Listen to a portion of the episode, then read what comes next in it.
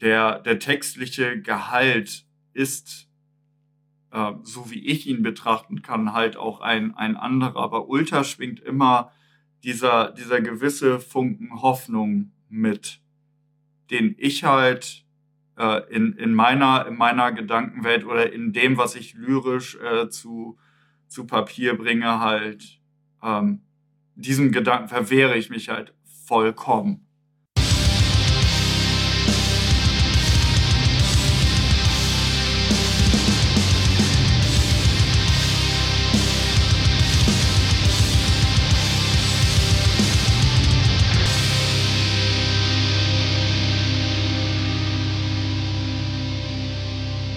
Moin Moin liebe Freunde und herzlich willkommen zur aktuellen Ausgabe des Hartschnack Podcast. Wie ihr an dem Thumbnail schon erkennen konntet, erkennen konntet, erkennen konntet, mein Fehler, entschuldigt bitte, ähm, haben wir heute Naxen zu Gast. Das freut mich sehr, weil ihr wisst, das 2020er Album äh, Towards the Tombs of Time war bei mir ganz weit oben in den Jahrescharts. Äh, begrüßt ganz herzlich den lieben Lars und den lieben Sepp von Naxen. Hallo. Hallo zusammen. Hallo, liebe Hörer. Hi, Manuel. Ja, vielen, vielen Dank ähm, für diese Gelegenheit, dass wir uns mal äh, so aus dem Nebel heraus bewegen können. Ja, moin, Manuel. Moin, liebe Hörerschaft. Und ja, freut uns hier zu sein. Bevor wir gleich loslegen, muss ich sagen, äh, ich habe ein bisschen Husten. Also entweder, wenn eure Boxen zu Hause gleich um die Ohren fliegen euch um die Ohren fliegen, dann liegt es daran, dass ich entweder voller Inbrust ins Mikrofon gehustet habe oder ich schmatze gerade so Hustenbonbons. Das, äh, wenn da so ein Schmatzen noch rauskommt, äh, nehmt es mir nicht übel. Außerdem sind wir Black Metal, da kann man sich mal daneben benehmen. So. Das als kleine Vorwarnung. Ja, Mensch, dass das mal geklappt hat. Wir haben ja schon länger darüber gesprochen, ähm, dass wir das mal vorhaben gemeinsam. Ähm, Jetzt waren wir letztes Wochenende auf dem Blut- und Schluck-Festival in Menzlage. Das ist ein ganz kleines Ding, da reden wir gleich drüber. Und da konnten wir das nochmal konkretisieren. Und ähm, da haben wir dann schön zusammengesessen und allein das Gespräch, ohne auf den Inhalt eingehen zu wollen, äh, hätten wir schon so aufzeichnen können. Das wäre schon hochspannend gewesen. Ähm, ja, wie hat euch denn das Festival gefallen? Ich muss sagen, ähm, die Einladung vom Blut- und Schluck-Festival, die kam schon relativ früh, als wir damals die äh, Tour by äh, in Ancient Abysses EP rausgebracht haben. Im Grunde genommen unser allererstes Release. Und ähm, wenn ich ganz ehrlich bin, konnte ich mit dem, mit dem Namen des Festivals nicht so wirklich was anfangen. Ähm, das Line-Up war jetzt auch noch nicht so, dass man sagen würde, okay, äh, dafür äh, lohnt sich die Reise. Aber das Festival hat sich ordentlich gemacht. Ja, also die äh, haben jetzt dieses Jahr ein, ähm, wie ich finde, sehr individuelles und einzigartiges Line-up an den Start gebracht. Und die äh, Location und im Grunde genommen auch das drumherum, die Leute sind super nett, ähm, super engagiert. Äh, der Sound auf der Bühne, vor der Bühne war mega. Insofern ähm, können wir uns eigentlich nur als positiv überrascht zeichnen und ähm, hoffen, dass da nochmal eine Einladung folgt. Vielleicht nicht direkt im nächsten Jahr, aber wir kommen definitiv wieder. Ne? Und wie du vielleicht hörst, ähm, ja, äh, die, der, der äh, Tobi hat schon sehr, sehr früh im Grunde versucht, uns zu bekommen. Es hat dann aus verschiedenen Gründen dann nicht geklappt. Ja, damals waren wir auch noch nicht so wirklich live bereit, sag ich jetzt mal. Aber ähm, ja, wenn man dran bleibt, ähm, ähm, kann das was werden. Und ich glaube, das gilt nicht nur für äh, das Festival.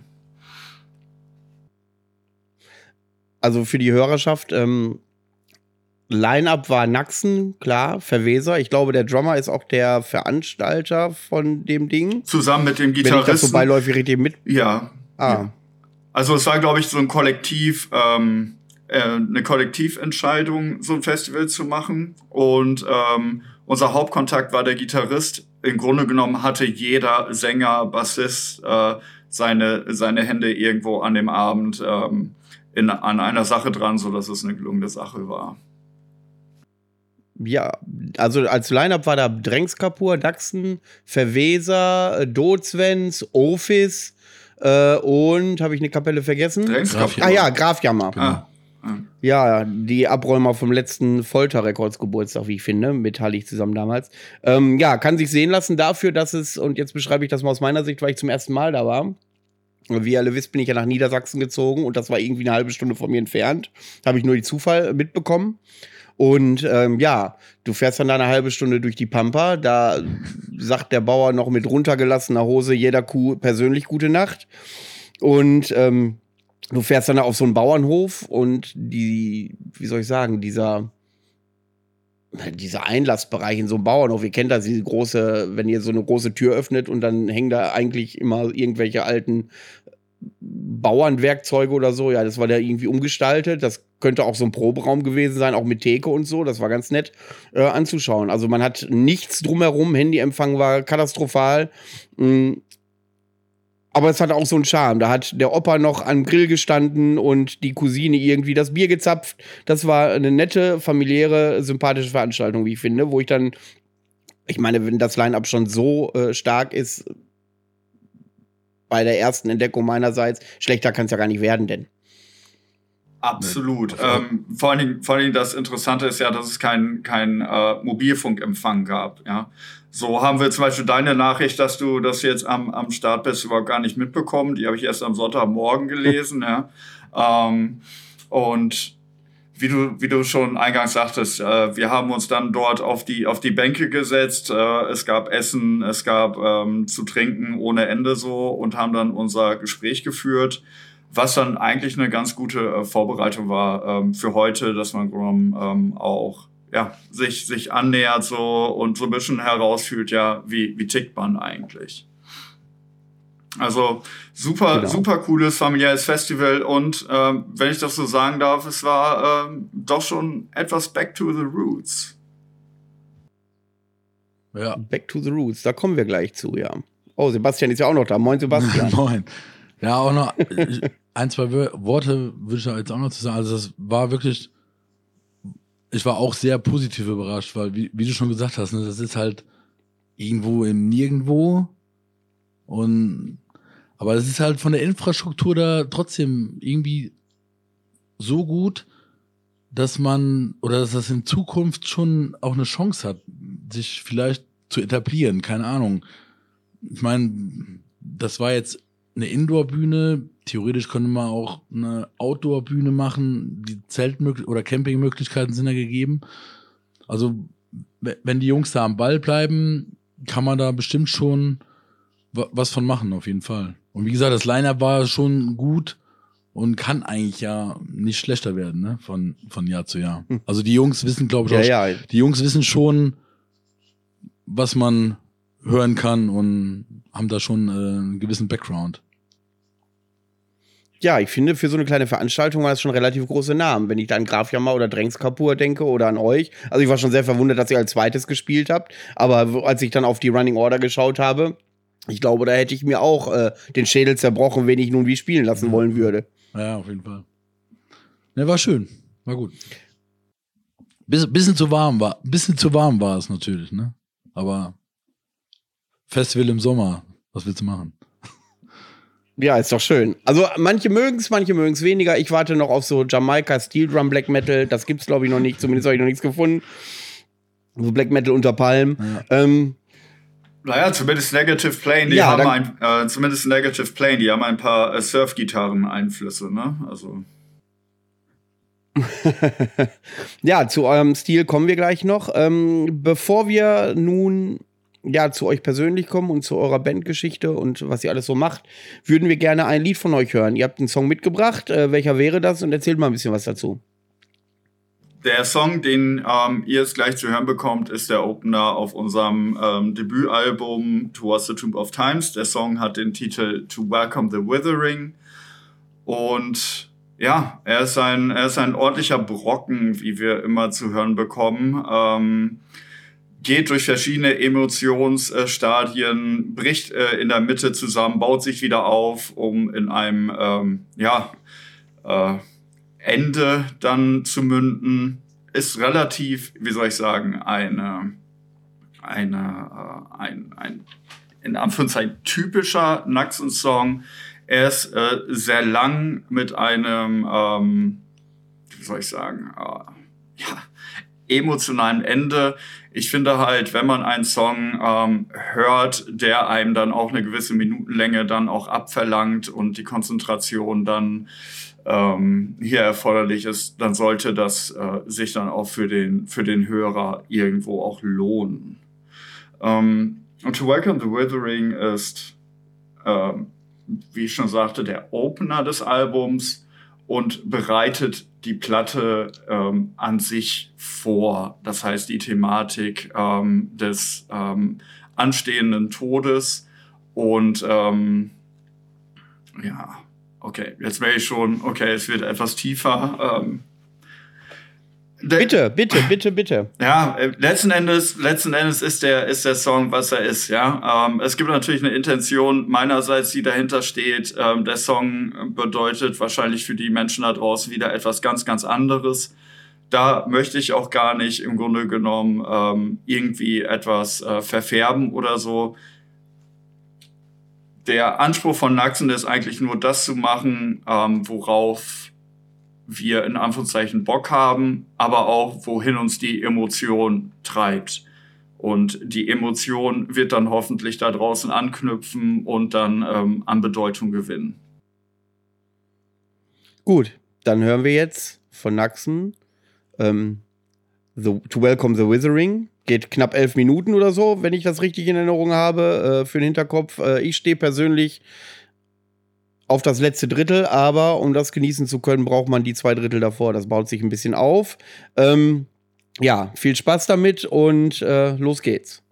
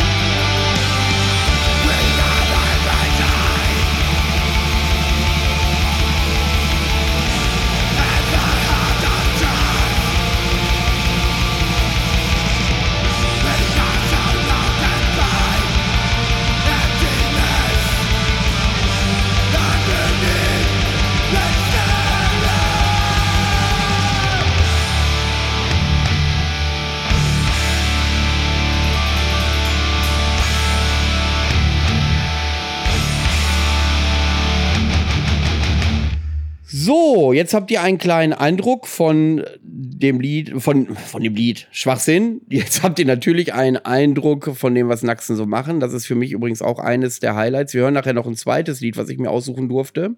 Ähm, ja, dann äh, kommen wir mal zu dem allzeit beliebten Part. Äh, wie seid ihr eigentlich zum Black Metal gekommen? Wer möchte von euch anfangen und grabt mal richtig tief in der Vergangenheitskiste, äh, äh ja, bis ihr dann zur Naxengründung kommt quasi. La lass auf anfangen. Na, na, na wunderbar. Okay. Ähm, zur zur Musik an sich bin ich über meinen ähm, älteren Bruder gekommen, ähm, der riesen, riesengroßer ähm, ACDC-Fan war, ein Punk in den 80ern im, äh, in, in einer Stadt in, im Emsland sozusagen, ja, äh, wo ich glaube, Punk, Punk und Heavy Metal eigentlich so gar nicht wirklich stattgefunden hat. Also meines Erachtens ähm, ein Außenseiter, wie er, wie er im Buche steht. Er lebt äh, tatsächlich ähm, auch nicht mehr, ähm, was dann ja äh, für mich dann bedeutet hat, dass ich schon sehr früh im Grunde genommen den Tod an der Tür äh, begrüßen musste. Wenn man einen ähm, älteren Bruder hat, bleibt es nicht aus, dass man dort Einflüsse mitbekommt. Man ähm, bekommt mit, wie er, wie er sich gibt, was er hört.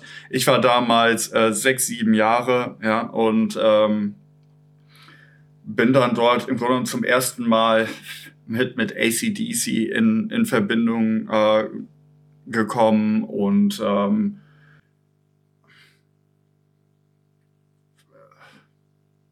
er hat hat, äh, äh,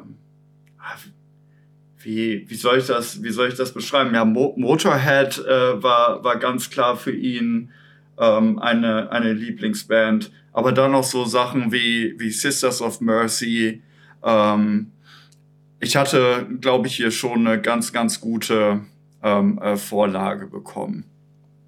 Interessanterweise ähm, habe ich ähm, festgestellt, dass er. Darf ich mal kurz eine Frage stellen ja, dazu? Ja. Wo du sagst, so eine, das ist ja eine spannende Mischung zwischen ACDC und Sisters of Mercy. Ja. Ähm, war er da auch eher in so im Gothic-Rock-Bereich auch unterwegs oder war Sisters of Mercy einfach nur Sisters of Mercy und äh, hat jeder gehört in den 90ern? Ich denke, ich denke schon, dass man das, dass man das so, so sagen kann. Ähm, Sisters of Mercy waren ja dann irgendwann recht rockig. Also auf der Vision Thing zum, äh, zum Beispiel hatte es ja nicht mehr so viel mit den, mit den Anfängen auf der First Lesson Always zu tun. Mhm. Ähm, dazu muss ich jetzt sagen, ich kann jetzt seine, seine Biografie äh, nicht, nicht herunterbrechen. Ich habe nie wirklich eine Vergangenheitsforschung betrieben. Ich kann jetzt nur ähm, aus dem agieren, was er im Grunde genommen in seinem, in seinem Plattenschrank halt hatte die Platten, die ich da im Grunde genommen übernommen habe. Ne? Slayer äh, war dabei, eine Onscapt hatte er damals. Und ähm, wenn du irgendwie sechs, sechs, sieben bist, ähm, dann bekommst du das so nicht mit. Wenn du dich dann natürlich irgendwann mit der, mit der Geschichte deines Bruders beschäftigst und in die Platten reinhörst, dann macht das, wenn du elf, zwölf Jahre bist, äh, nicht so viel Sinn. Klar gibt's manche, die irgendwie so direkt den Einstieg schaffen. Ähm, Im Großen und Ganzen bleibt dann aber natürlich dann noch das Urteil der Eltern, die das Ganze dann irgendwie als, als Krach verschrien haben oder so. Und äh, dieses, äh, das ist doch, das ist doch Krach, das ist doch äh, Tu-Bahu-Musik, ja, äh, das nimmt man dann noch irgendwie mit. Nichtsdestotrotz hat es natürlich eine, eine Faszination ähm, ausgestrahlt, diese Musik, ja. Also wenn man irgendwie äh, brauchen wir, brauchen wir glaube ich nicht drüber reden. Ja. Slayer, äh, Show No Mercy ist halt ein Klassiker. Punkt. Und ähm, wenn dann, ich sag jetzt mal, auf MTV dann noch irgendwie in den Eurotop 20 dann äh, Joy Division äh, mit äh, Love Will Tear Us Apart in den, in den Videocharts dann halt durchläuft, so, ja. dann äh, kann es halt um mein um ein, äh, äh, ja, um einen jungen Geschehen sein, der dann irgendwie nur zu Hause im Sommer im dunklen Zimmer sitzt und äh, sein Nintendo NES äh, zockt. Ja.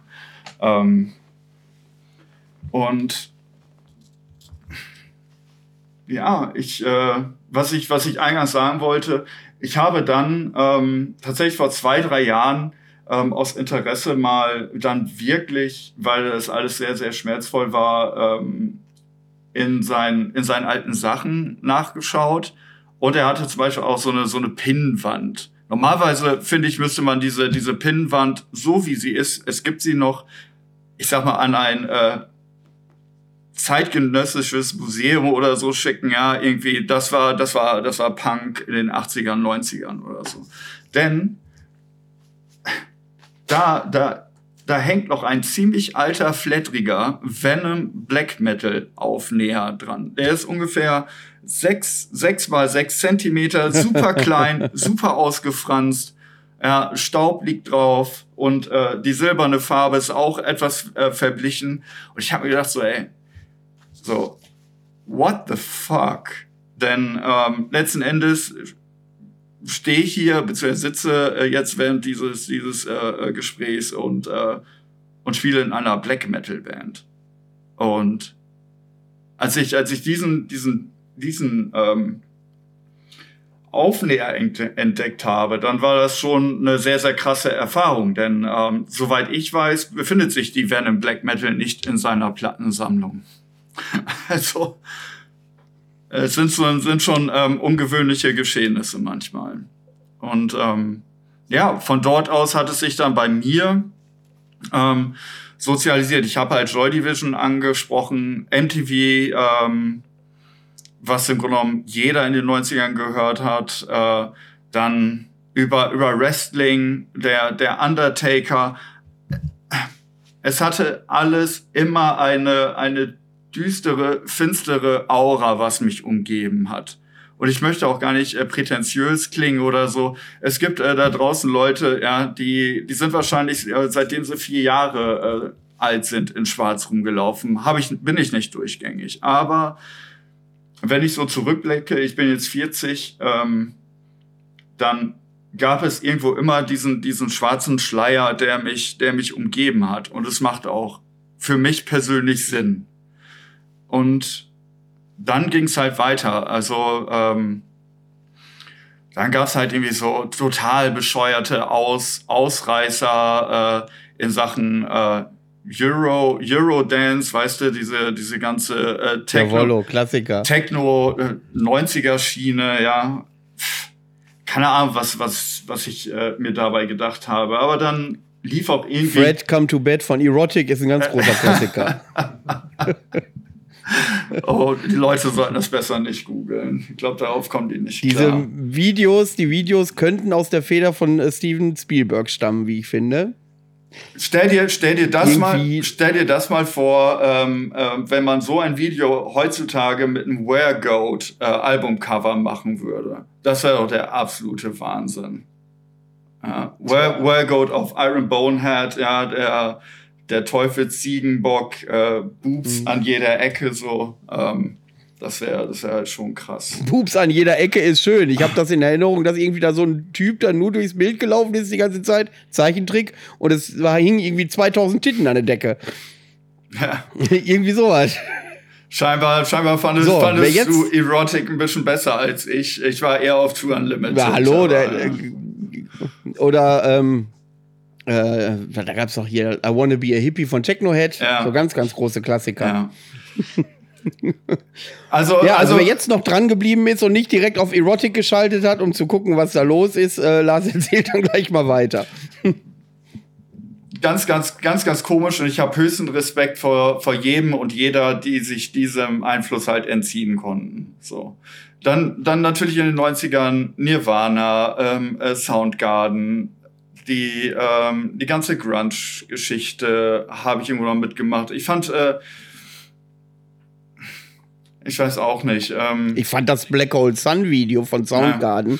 unheimlich gruselig. Wie alt war ich da? 12, 13 oder was? Ja. Ich fand das unheimlich gruselig, als ich das zum ersten Mal gesehen habe. Absolut. Und dann ähm, wurde ja im Grunde genommen auch Stephen Kings S im, im TV geschaut, was man sich dann irgendwie aufgenommen hat, um sich dann morgens anzuschauen. Ja. Also hm. Ähm, wenn man irgendwie so äh, seine, seine kleine Sin Kinderseele halt zerstören wollte selbst, dann hat man schon seine Mittel und Wege gefunden. Ähm, aber eigentlich wollte ich gar nicht so sehr auf Eurodance und den ganzen äh, Schrott äh, zu sprechen kommen. ähm, es fing dann halt an, dass äh, ich einen Cousin habe, der angefangen hat, auch natürlich Punk und Hardcore ähm, zu hören. Der war so, ist, ist zwei, drei Jahre älter als ich. Und der hat mir irgendwann, äh, weil er mitbekommen hat, so, ja, Bad Religion äh, hängt bei mir im Zimmer, ja, ähm, äh, die ganze Fat Rack, Epitaph, Punk, ähm, dann, wie gesagt, aber auch Alternative Rock äh, Geschichte, die findet bei mir statt. Da meinte der so, hey, äh, okay, du hörst äh, äh, Black Flag äh, und so, wie wär's denn mal, wenn du dir das hier anhörst? Und dann hat er mir eine, ähm, oh, danke Google. Und dann hat er mir eine, ähm, dann hat er mir eine Swing Kids Spanner Corso Split Tenage in die Hand gedrückt eine Drop Dead LP, damals die äh, zweite, das, äh, da komme ich gleich zu. Und, und ich glaube, es war. Und ich, und ich glaube, es war die, die Loxiran 7 Inch. Und ähm, das war halt äh, eine deutlich andere Schiene als dann im Grunde genommen ähm, ja, was, was dann so äh, unter, unter dem, dem Banner von Black Flag oder, oder so liefen. Ja? Also dazu zu sagen, dass die Drop Dead LP, äh, das war die zweite damals, die hatten äh, zwei Self-Titled LPs. Die zweite, die war auf durchsichtigem lila Vinyl und die lief von innen nach außen. Und dann musste man im Grunde genommen erstmal da einen passenden Plattenspieler halt haben. Ich hatte halt so ein, so ein riesengroßes äh, äh, Gerät, ja, wo irgendwie noch Radio und ähm, Sender, Receiver, äh, Platten, Plattenspieler und Kassettendeck und so drin war. Ich habe keine Ahnung, wie ich an das Teil gekommen bin. Ja. Und äh, das konnte das natürlich nicht. Und was ich da gehört habe, hat halt null Sinn gemacht. Ich war halt irgendwie 16, 16 oder 17, ja. Es hat halt, es hat halt null Sinn gemacht. Es war halt noch deutlich schneller als irgendwie Slayer oder so und äh, es war halt Power Violence. Und über und über dieses, ich habe es dann immer wieder mal versucht und aus Swing Kids und Spanner Corso, dann äh, gibt es noch so eine Band Crimson Curse ähm, aus San Diego alles super, super geile Bands, haben halt null mit Black Metal zu tun, aber diese Bands haben halt immer diese, diese destruktive, düstere Aura gehabt, gerade, gerade Crimson Curse zum Beispiel. Und ähm, super aggressiv, super emotional, dann super düster. Und ähm, irgendwann hat es halt irgendwo einen Klick gemacht. Und dann bin ich in dieses äh, Hardcore-Ding reingeraten zu der Zeit gab es dann natürlich dann noch Napster. Äh, Napster wurde dann abgelöst von Audio Galaxy, E-Mule. E-Mule, genau, ja. dieser Esel da. Ja, äh, dann, dann gab es dann ähm, äh, habe hab ich schon Audio Galaxy genannt? Audio Galaxy gab es dann, glaube ich, irgendwann. Hast du gerade gesagt, ja, genau. Okay, ja. Und äh, ah ja, und jetzt in den letzten Jahren ähm, immer mehr so ein bisschen in, in Vergangenheit, äh, in die, in, ins äh, Vergessen gerückt, halt Soul Seek. Ja? Ich will niemanden zum illegalen Platten downloaden oder so ähm, ähm, anreden. Ich kann nur für meine Band sprechen. Wenn jemand äh, uns da findet und dann irgendwie teilt und das gut findet oder so, ey, pff, gerne. Ja, also mir ist es lieber, äh, jemand, jemand lädt es runter, als wenn es halt gar nicht gehört wird. Aber ähm, das hat natürlich damals ähm, als, als Einzelgänger und Außenseiter halt eine unfassbare Welt geöffnet. Ich habe im Grunde genommen, ja, in, von CD-Booklets mir Bands dann rausgesucht und mir die, ich konnte mir die dann anhören und dann vielleicht auch mit anderen Leuten tauschen. Bei Audio Galaxy gab es dann halt auch äh, die Möglichkeit, Gruppen zu gründen und was die Leute vielleicht in den 80ern, 90ern ähm, als Tape Trading oder so erlebt haben, das war dann irgendwann dann aber auch äh, als Peer-to-Peer -Peer über, über Downloads möglich, wenn du die richtigen Leute hattest. Und dann gab es natürlich auch Message-Foren und so weiter und so fort. Und ähm, das war so, so mein Ding. Das ist, glaube ich, so pff, 97 bis 2000, Ja, ein bisschen 2003 abgelaufen. Ja. Genau, genau. Und äh, man musste natürlich, das war, äh, man stellt sich das mal vor, so ein Lied hat dann auch irgendwie mal zwei Stunden gedauert, bis man das mal runtergeladen hatte. Ich sag's dir. Und, ja, ähm, ja. Und äh, man musste dann, oder sagen wir so, man war dann hart enttäuscht, wenn dann ein anderes Lied drauf stand, als das, was man bekommen hat. Das war auch in der Regel der Fall. Irgendwann war das so zugemüllt, diese ganzen Tauschbörsendinger, Ja. dass du äh, von, von irgendwie zehn Liedern irgendwie achtmal das Ding gleich wieder wegwerfen konntest. Absolut, absolut. Und, ja, und dann Und immer, und immer schwang das die Angst mit, dass GSG 9 gleich durchs Fenster springt.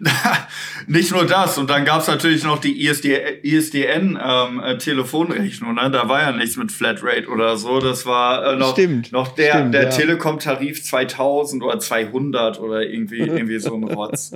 Ja, ähm, hat natürlich dann auch nicht für, für äh, Jubelsprünge zu Hause gesorgt, wenn der, wenn der Sohnemann Nee. dann äh, entsprechend wieder nur, nur vom Rechner hing.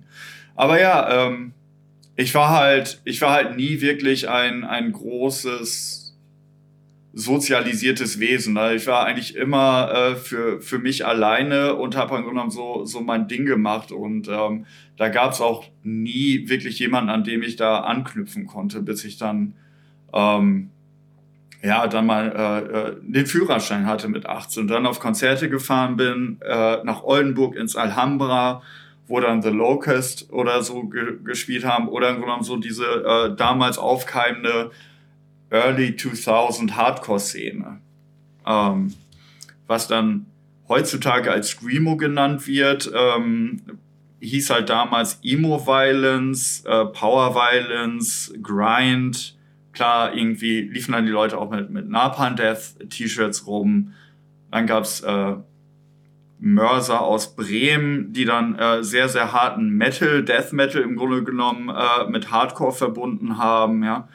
Ähm, der Metal hat eigentlich irgendwo, irgendwo immer eine Rolle bei mir gespielt. Und mit 18 hatte man dann auch die Möglichkeiten, sag ich jetzt mal, sein, sein, sein, seinen Raum so ein bisschen zu erweitern, auf Konzerte zu fahren und ähm, ähnlich gesinnte Leute kennenzulernen oder sich dann auch mal irgendwie über, über Mail oder Shirt zu holen. Und äh, wenn man irgendwie auf Klassenfahrt war in Rom, dann lief auf einmal ein anderer Typ aus einer anderen Schule in, im Harz oder so, oder mit einem ähnlichen Shirt rum. Und dann hatte man dort dann im Grunde genommen eine ähm, Mixtape-Freundschaft oder so aufgebaut. Ähm,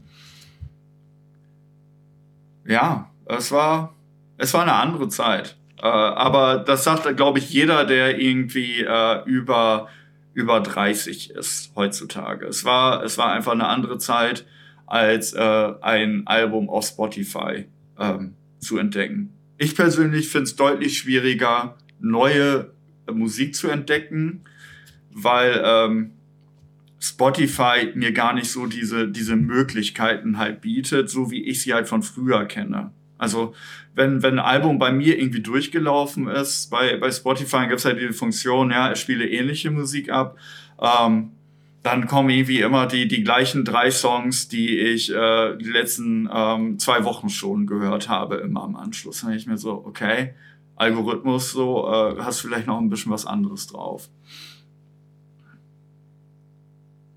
Und was waren so deine ersten Berührungspunkte mit dem Black Metal? ähm, über, über Slayer und ähm,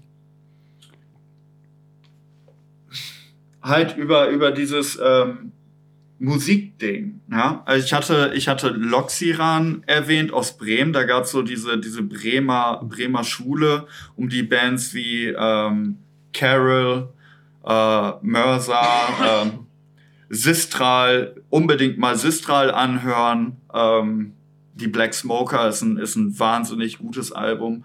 Und ähm, in diesem Dunstkreis gab es auch eine Band, die hieß Zorn. Und äh, die hatten eine 7-Inch, heftig aufflammender Unwille. Und das war für mich eigentlich Black Metal. Und ähm, natürlich hat man dann irgendwie auch, ähm, ähm, ich sag mal, in, in Booklets und so Bandleute gesehen, die dann Black. Darf ich noch mal kurz? Ja. Da möchte ich gerne unhöflich sein und dich unterbrechen. Äh, die wenigsten da draußen werden bestimmt äh, die 7-Inch kennen, die du gerade beschrieben hast, wo du sagst, das wäre die Quintessenz für dich, das Black Metal. Beschreib das mal bitte, damit die Leute ungefähr eine Idee haben, in welche Richtung das geht. Also es war, ähm, es waren super emotionale ähm, deutsche Texte mit einer Düsterkeit, die ich so bislang noch nicht gehört habe. Dann aber auch mit einer unfassbar krassen Stimme und Ausdruckskraft, wie ich finde. Ähm, und das Ganze liegt dann halt auf, ähm, auf Black Metal Riffs und auf äh, äh, Blastbeats.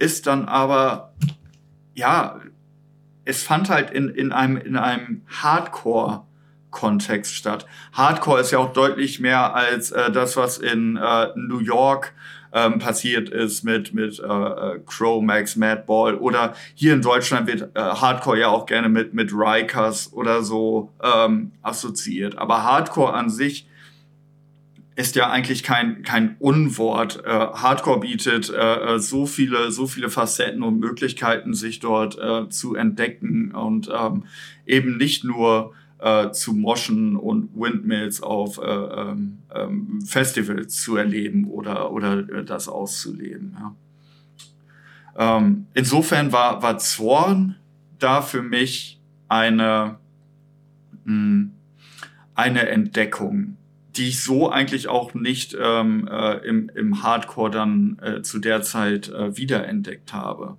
Und dann ging es halt weiter. Ähm, und dann äh, hat man äh, jemanden gesehen, der, der ein Bathory-Shirt getragen hat, ist ins Gespräch gekommen oder hat das in einem, in einem Booklet gesehen, das Shirt. Ja, äh, wer kennt es nicht? Und dann checkt man die Sachen aus. Und dann, ähm, also so, so habe ich eigentlich immer funktioniert oder so, so funktioniert mein Musikgeschmack. Ich habe halt verschiedene Säulen und auf diesen Säulen baue ich halt immer immer, immer weiter aus oder ähm, eine, eine Säule beeinflusst dann die andere ähm, und so bildet sich dann ein Gebäude. Ähm, ja. Keine Ahnung, ob das, ob das den Leuten da draußen äh, äh genug ist, äh, aber so, so ist es. ähm, dann müsste ja irgendwann mal bei dir die Idee gereift sein, eine Band zu gründen. Ähm, wann hast du denn überlegt, Gitarre zu lernen äh, und wann ist es bei dir, ohne dass wir jetzt direkt auf die Band äh, Naxen eingehen, ähm, so gereift, dass du äh, gerne ja, Black Metal machen möchtest in einer bestimmten Qualität, wie es Naxen jetzt halt abliefert? Über, über dieses, dieses Punk-Hardcore-Ding. Es gab halt eine, eine Schulband vom ähm, Befreundeten. Als ich dann ein Jahrgang zurückgegangen bin, hat, ähm, hat sich dann im Grunde genommen ein neuer ähm, Kreis eröffnet und dort hat man dann irgendwie ähnlich Gesinnte äh, gefunden und ähm, dort gab es dann, ich sag mal, eine, eine Punkband. Die war dann äh, so beeinflusst von The Hives und äh, Refused, aber das war, ich weiß gar nicht, 16, 16, 17 oder so. Ja. Äh, das ähm, Bandding ist dann erst wirklich passiert, als ich äh, nach Münster gezogen bin. Das war ähm, nach, nach dem Abitur 2002. Da habe ich angefangen in einer Baracke Konzerte. Äh, Baracke ist so ein ähm, Laden im Grunde genommen in Münster. Hat vielleicht der eine oder andere schon mal äh, gehört. Sonst ähm, auch dort finden auch heutzutage noch Konzerte statt. Ist eigentlich äh, hoch etabliert ähm, da halt angefangen, Konzerte zu machen.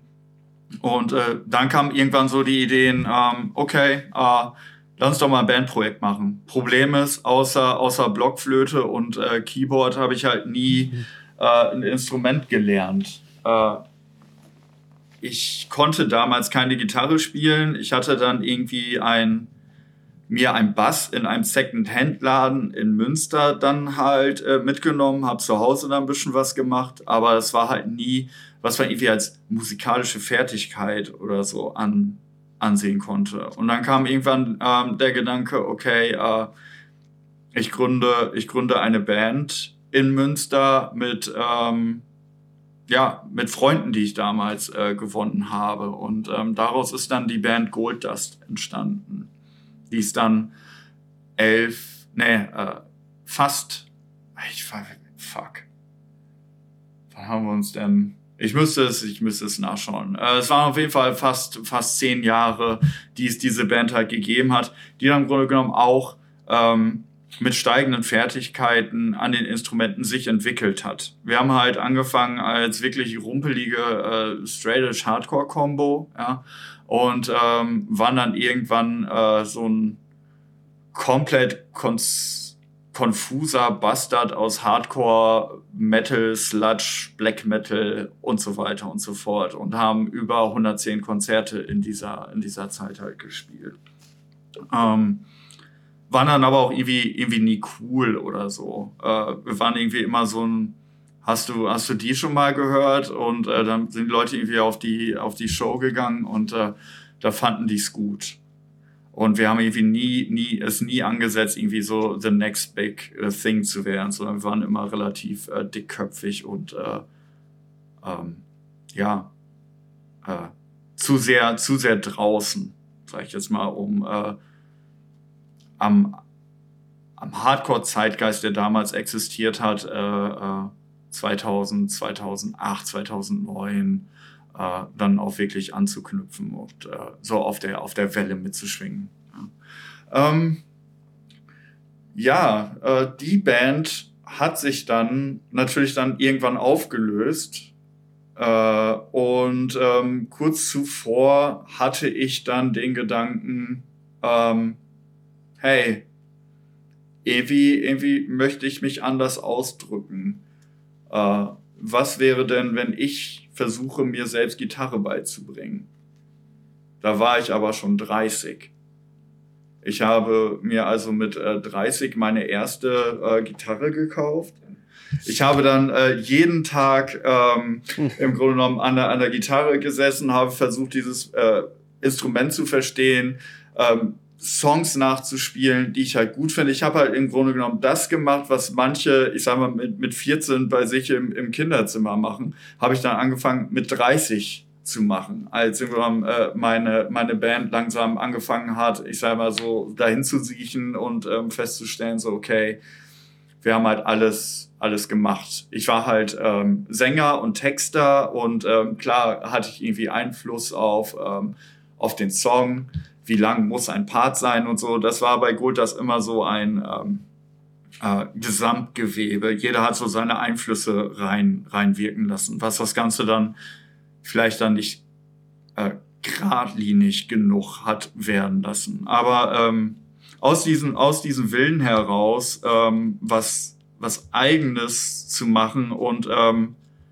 sich ausdrücken zu können, ähm, ist dann ist dann das Gitarrenspiel geworden. Und ähm, das, was Brauchbares rausgekommen ist, ist eigentlich so erst im Alter von 36, 37 bei mir entstanden. Und ähm, für mich war dann irgendwann der Punkt erreicht, wo ich gesagt habe, okay, äh, ja, äh, das, was ich auf der Gitarre mache, damit fühle ich mich in Anführungszeichen sicher genug, um äh, da eine, eine Band mit aufzuziehen. Jetzt kann ich das schwer beurteilen, ob sechs Jahre lang üben ähm, lange oder kurz ist, gerade wenn man 30 Jahre alt ist, um äh, filigran Black Metal spielen zu können. Gerade wenn du dann auch noch äh, äh, Konzentrationsschwächen hast und ähm, diverse andere ähm, Einschränkungen, sage ich jetzt mal, dann fand ich, war das schon ein, ein sehr, sehr anstrengender Akt. Es war immer, immer mit Spaß äh, verbunden und ähm, mit dem Spaß kam aber auch der Frust äh, und äh, das Geld ausgeben für Equipment, für Gitarren. Es war im Grunde genommen irgendwann eine, eine Leidenschaft im wahrsten Sinne des Wortes. Ähm, und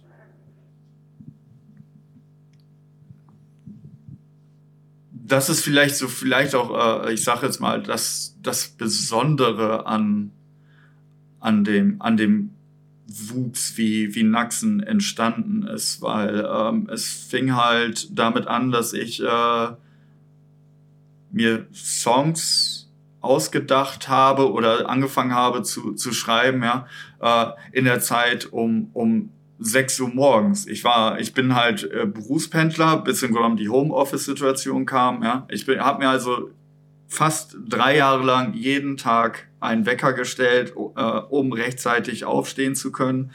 Irgendwie Gitarrenübungsstunden, ähm, ähm, Learning by Doing reinzubekommen, um dann im Grunde genommen 45 Minuten mit dem Auto zu meinem Job zu fahren, wieder zurück und dann vielleicht abends noch mal eine Stunde und dann irgendwie noch eine äh, äh, Beziehung und Privatleben und so weiter und so fort zu führen. Also der Fokus bei mir, das machen zu wollen, ist relativ äh, schnell entstanden und dann auch sehr konzentriert.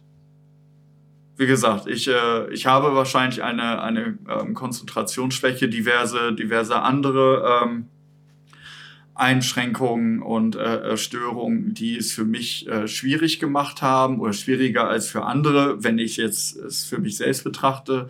Nichtsdestotrotz ähm, stand dahinter immer der Wille, ich will das, ich will das jetzt machen. Oder ich muss es. Gut, dann machen wir hier jetzt. Ja, achso. Ja. Ich, ich will es jetzt machen, beziehungsweise ich muss es jetzt machen, weil ich diesen Ausdruck brauche. Gut, dann machen wir jetzt hier einen Cut, weil wir dann sonst fließend in Achsen übergehen. Sebastian, ich hoffe, du bist noch wach. Ja, auf jeden Fall.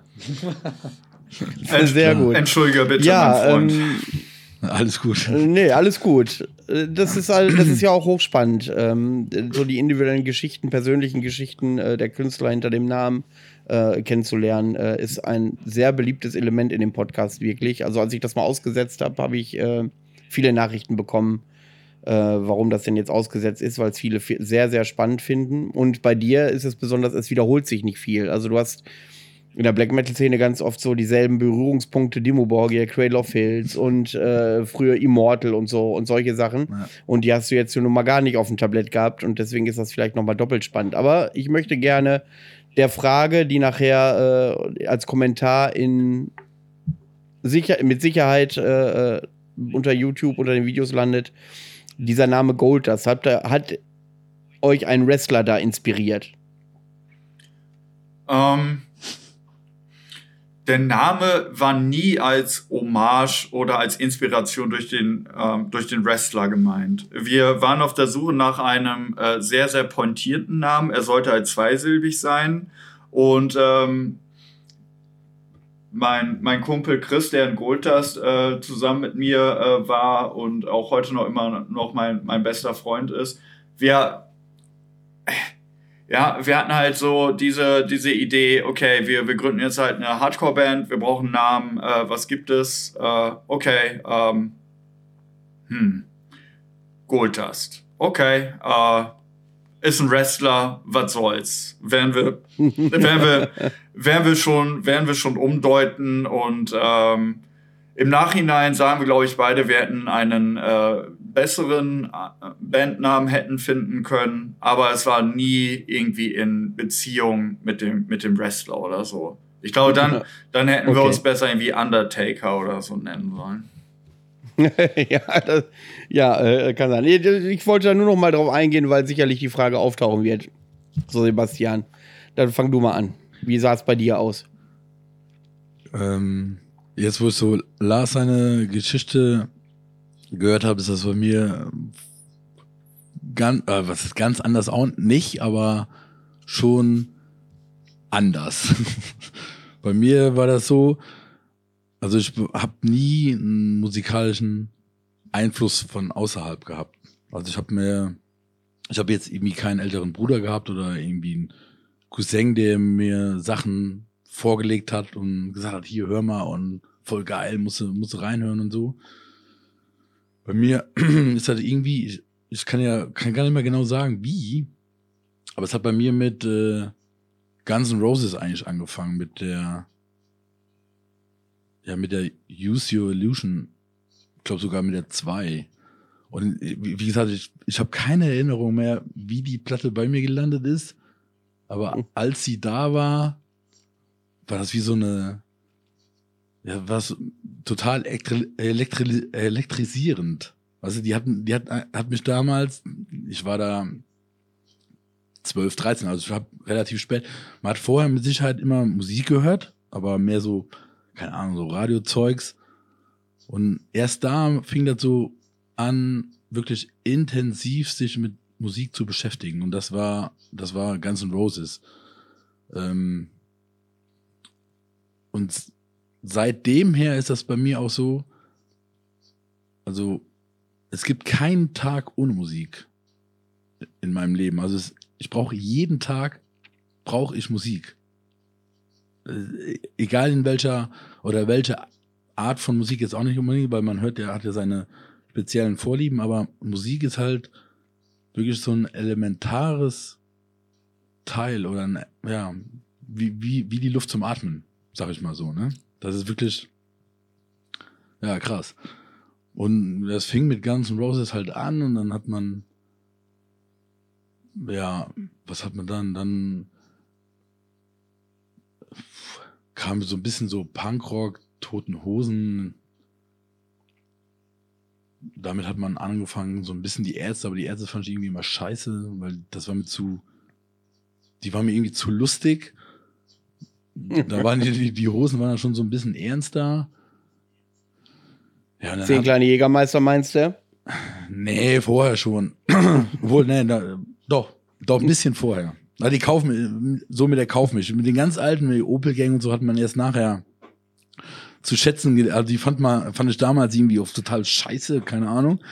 Da ist man später erst, hat man erkannt, warum die gut ist und so, aber das fing so, die Kaufmisch war so die erste Hosenplatte, ähm, die man so gehört hat, ja. Und dann hat sich das ähm, immer so weiterentwickelt. Ich bin dann auch relativ schnell so zum Hardcore gekommen. Das war damals so der im Bekanntenkreis fing das an mit ja, da hat man, die haben einem dann gezeigt, hier, hör mal rein, Agnostic Front oder Madball, mehr so die New Yorker Schiene. Ja, dann sind wir damals, da war so schon so in der Lehrzeit, also in der Ausbildungszeit, da habe ich so zwei, drei Leute gehabt, in der Schule auch, ähm, mit denen wir da dicke war oder mit denen ich da dicke waren und mit denen wir viel auch so getauscht haben. Hier hör mal da rein, hör mal da rein. Dann sind wir, haben wir, sind wir angefangen, halt mit dank Führerschein auf Konzerte zu fahren.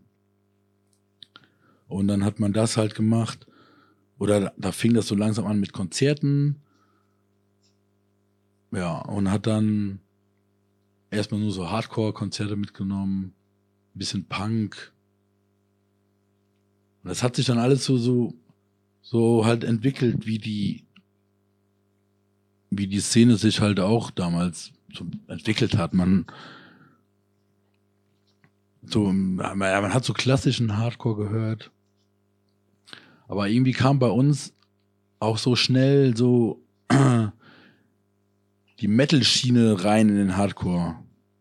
Wenn ich da jetzt zum Beispiel zurückdenke an Konzerte in meiner alten Heimat, da waren wir in Koblenz, da haben zum Beispiel Gnostic Front gespielt und äh, Born from Pain war damals o Opener und das war somit die erste europäische Hardcore-Band, die so einen, schon so einen harten Metal-Einschlag hatte, was man nicht unbedingt direkt verstanden hat, wo man gedacht hat, was machen die da? Ich will doch hier eigentlich Prollo-Hardcore-Musik hören und die ballern da so Metal-Riffs halt rein. Weißt du, das war damals so irgendwie so ein, so ein Schlag ins Gesicht, aber irgendwie auch so eine, so eine spezielle Faszination. Und dadurch ja, hab, hat man sich so von dem klassischen Hardcore wegentwickelt, mehr so in das metallische Ding rein. Da fing das so an mit äh, Metalcore, so die ersten Metalcore-Bands, zum Beispiel Maroon damals, Heaven Shall Burn, die Anfänge. Dann ist man mehr so in die Metalcore-Schiene ge gekommen. Eher so, aber ja so, so unbewusst. Das ist so unbewusst abgelaufen. Und äh, Aber irgendwie seitdem hat man nur auch nur solche Bands halt abgefeiert. So, schon so, die durften einen Hardcore-Einschlag haben, aber mussten schon so, einen, so einen guten Metal-Anteil haben. Und ähm, witzigerweise, unser der, oder der Freundeskreis hat sich dann so ein bisschen erweitert. Wir waren dann nachher irgendwie so eine Truppe von so vielleicht knapp zehn Leuten, wo wir halt uns immer getroffen haben, zusammen Musik gehört haben. Und ein ganz wichtiges Ding war halt immer auf Shows fahren am Wochenende. Hat man sich, hat man damals hier rumge SMS, hier, wie sieht's aus? Das und das steht an, wer hat Bock? Dann hat man sich zusammengetan. Freitags eine Show. Wenn's gut lief, samstags nochmal eine Show. Und hat dann so seine Wochenenden auf der Autobahn und in Clubs oder Jugendheimen verbracht. Ähm, das war eine sehr, sehr intensive Zeit damals auch. Und witzigerweise ist man oder bin ich da auch schon auf Goltas gestoßen. Wie, also Lars seine Band. Die waren dann damals so, so die Empfehlung, so ein Kumpel meinte, hier, äh, Goldas, die muss sie anhören. Die haben, die machen Hardcore, aber haben auch so einen geilen Metal-Anteil da drin und textisch super und ja, Platte bekommen und reingehört. Direkt für gut befunden. Man konnte sich damit identifizieren. Ja, und irgendwann, ja, Golder spielen hier, da und da. Und dann ist man halt auch auf Shows gefahren und so habe ich im Prinzip Lars jetzt nicht kennengelernt, aber man ist halt immer so, äh, ja, man war so ein Dunstkreis irgendwann, ne? Ja, genau. Also irgendwann, ja. wenn du, wenn du öfters auf Shows von derselben Band gefahren bist, weiß nicht, irgendwie kam, ist Blickkontakt entstanden und irgendwann war man halt, ja, hat man sich Hallo gesagt oder hat sich irgendwie so angefangen, sich zu unterhalten und so, ne? So ganz oberflächlich erstmal nur, aber man kannte sich halt, ne? Das ist halt so in der, in der Hardcore-Szene ja war das eigentlich auch immer ein schönes Ding, dass, dass man, das war wie so, so eine, ja, Unity ist immer so ein, so ein Begriff, weiß ich nicht. Wie wär's mit, wie wär's mit gleich, gleichgesinnt? Ja, genau. Also gleichgesinnten ist schon so, ist schon so bess, ein besserer Begriff. Ja, und so hat man seine Jugend, seine frühe Jugend verbracht. Und ähm, ist dann, also ich bin irgendwann relativ klassisch zum, zum äh, Black Metal gekommen eigentlich. Ähm, ich habe auch in der, in der Band in, in meiner Heimat gespielt mit, mit drei, vier Kumpels. Und der eine Gitarrist, der war schon so ein bisschen in so in der Black Metal Szene, aber der kannte sich auf jeden Fall aussehen in, in der, mit der in der norwegischen Szene mit der ersten Welle und der dann gesagt, hier, die muss ich ihm anhören, hör da mal rein und so, geiler Stuff. Und dann hat man sich damit beschäftigt. Ich habe eigentlich so, die erste Platte war damals äh, Dark Throne und dann hast du die angehört, hast du ja erstmal gedacht, was machen die da, ne?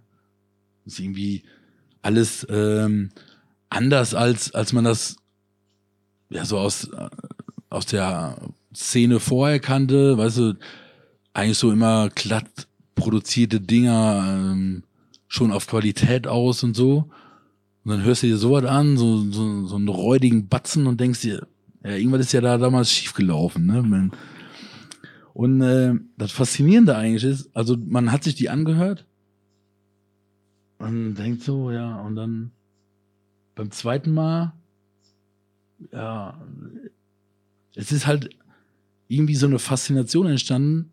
Das Ding hat dich nachher nicht mehr losgelassen. Also, da ist, die haben einen quasi irgendwie in Bann gezogen, wo es schwer war, davon wieder loszukommen. Das ist schwer zu, glaube, schwer zu beschreiben, aber die Leute, wenn man das selber so erlebt, wissen die Leute, glaube ich, schon, was man meint. Und ähm, ja, dann hat sich das immer weiterentwickelt, ne? Dark Throne, Battery, so die ganze Norwegen-Schiene. Irgendwann kam äh, Wolves in the Throne Room mit den ersten Sachen. Und so bin ich quasi langsam in die, in die Black Metal-Szene gekommen. Und äh, ja, ist halt ein super wichtiger Teil auch in meinem Leben geworden. Die Musik halt, die Black Metal Musik.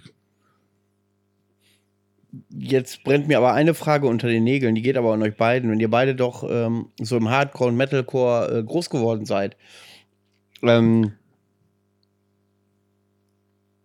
dann könnt ihr doch mal euren Standpunkt äh, deutlich machen, wie das aussieht. Es gibt diese alte Frage, ob Metalcore überhaupt zu Metal gehört, ob das überhaupt zur Metal-Familie gehört, weil die äh, ja die Fanszenen in Anführungszeichen Fanbase äh, ja auch inhaltlich ganz oft völlig unterschiedlich ähm, äh, zueinander stehen. Also wenn ich ich erinnere mich auf Festivals äh, auf Metal-Festivals, wenn mal so Heaven Shall Burn oder so da war, war schon eine größere Nummer, aber so, so andere Metalcore, Hardcore-Bands war, die hat man dann immer argwöhnisch betrachtet, weil die unter Krampf ihr Violent Dance durchziehen wollten und, und, und, und, und. Ähm, und diese Frage ist, speist sich ja nun schon seit Jahren, ob Metalcore und Hardcore zum Metal gehört oder ob das was völlig Eigenständiges ist.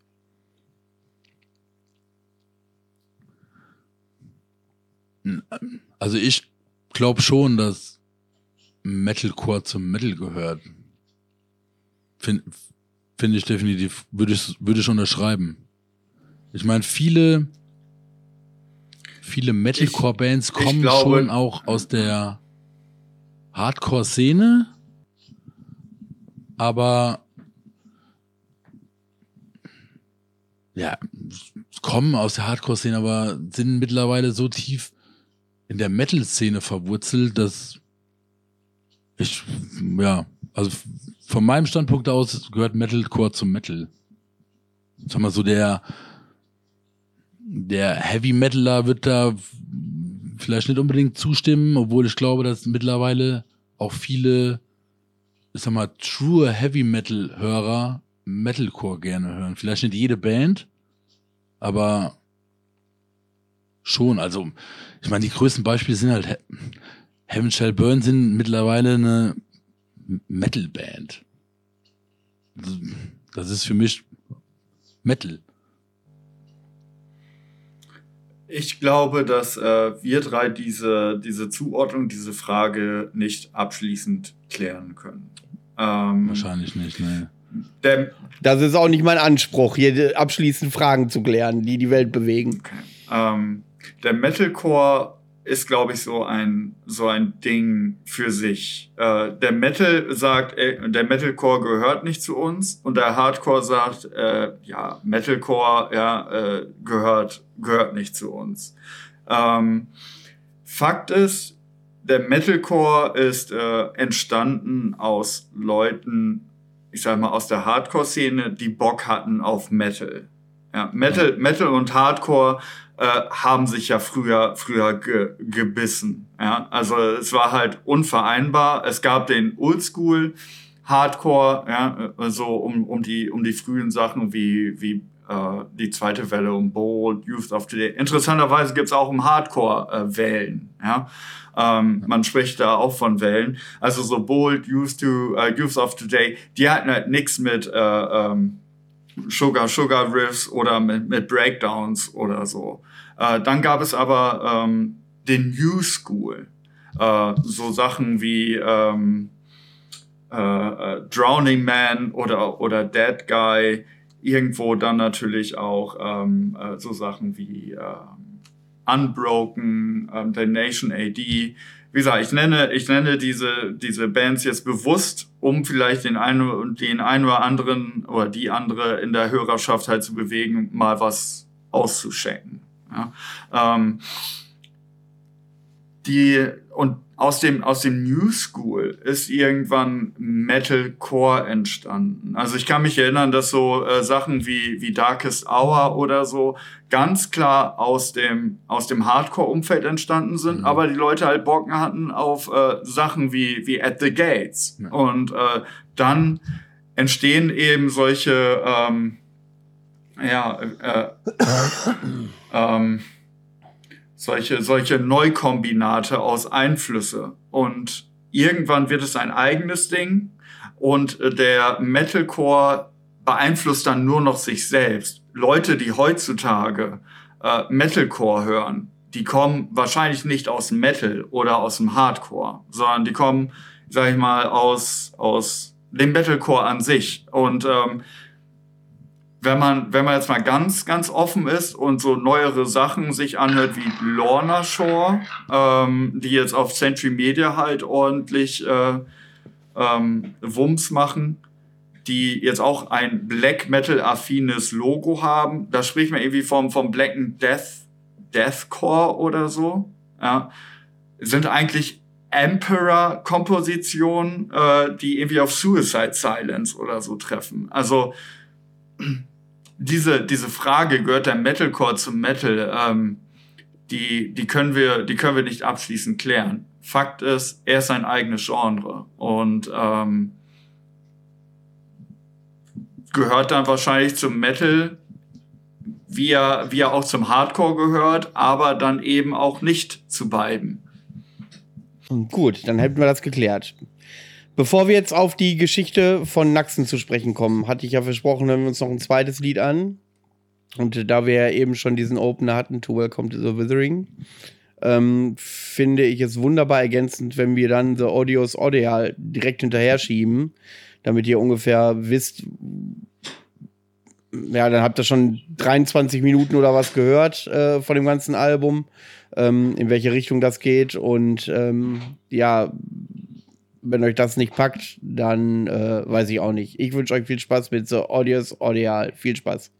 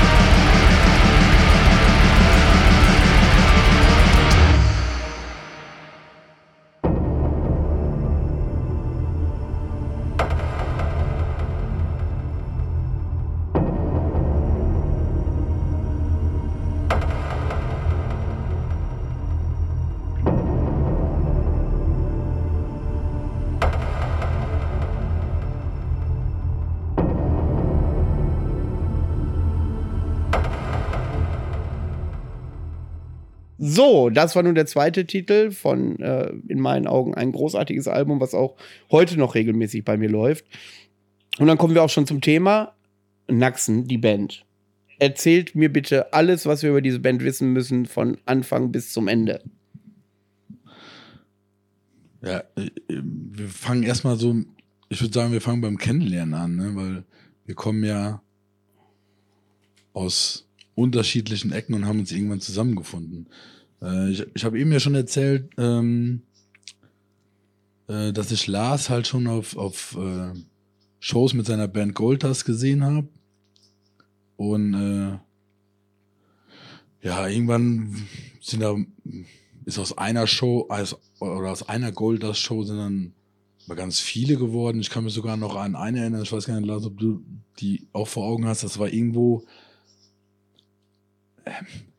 in irgendeinem Kaff an der Mosel, ich weiß gar nicht mehr, wie das heißt, irgendwo unterhalb von Koblenz. Das war auch nicht weit von mir zu fahren. Ich weiß auch gar nicht mehr, welche Bands da noch mitgespielt haben. Auf jeden Fall waren Gold, das glaube ich, der Headliner damals.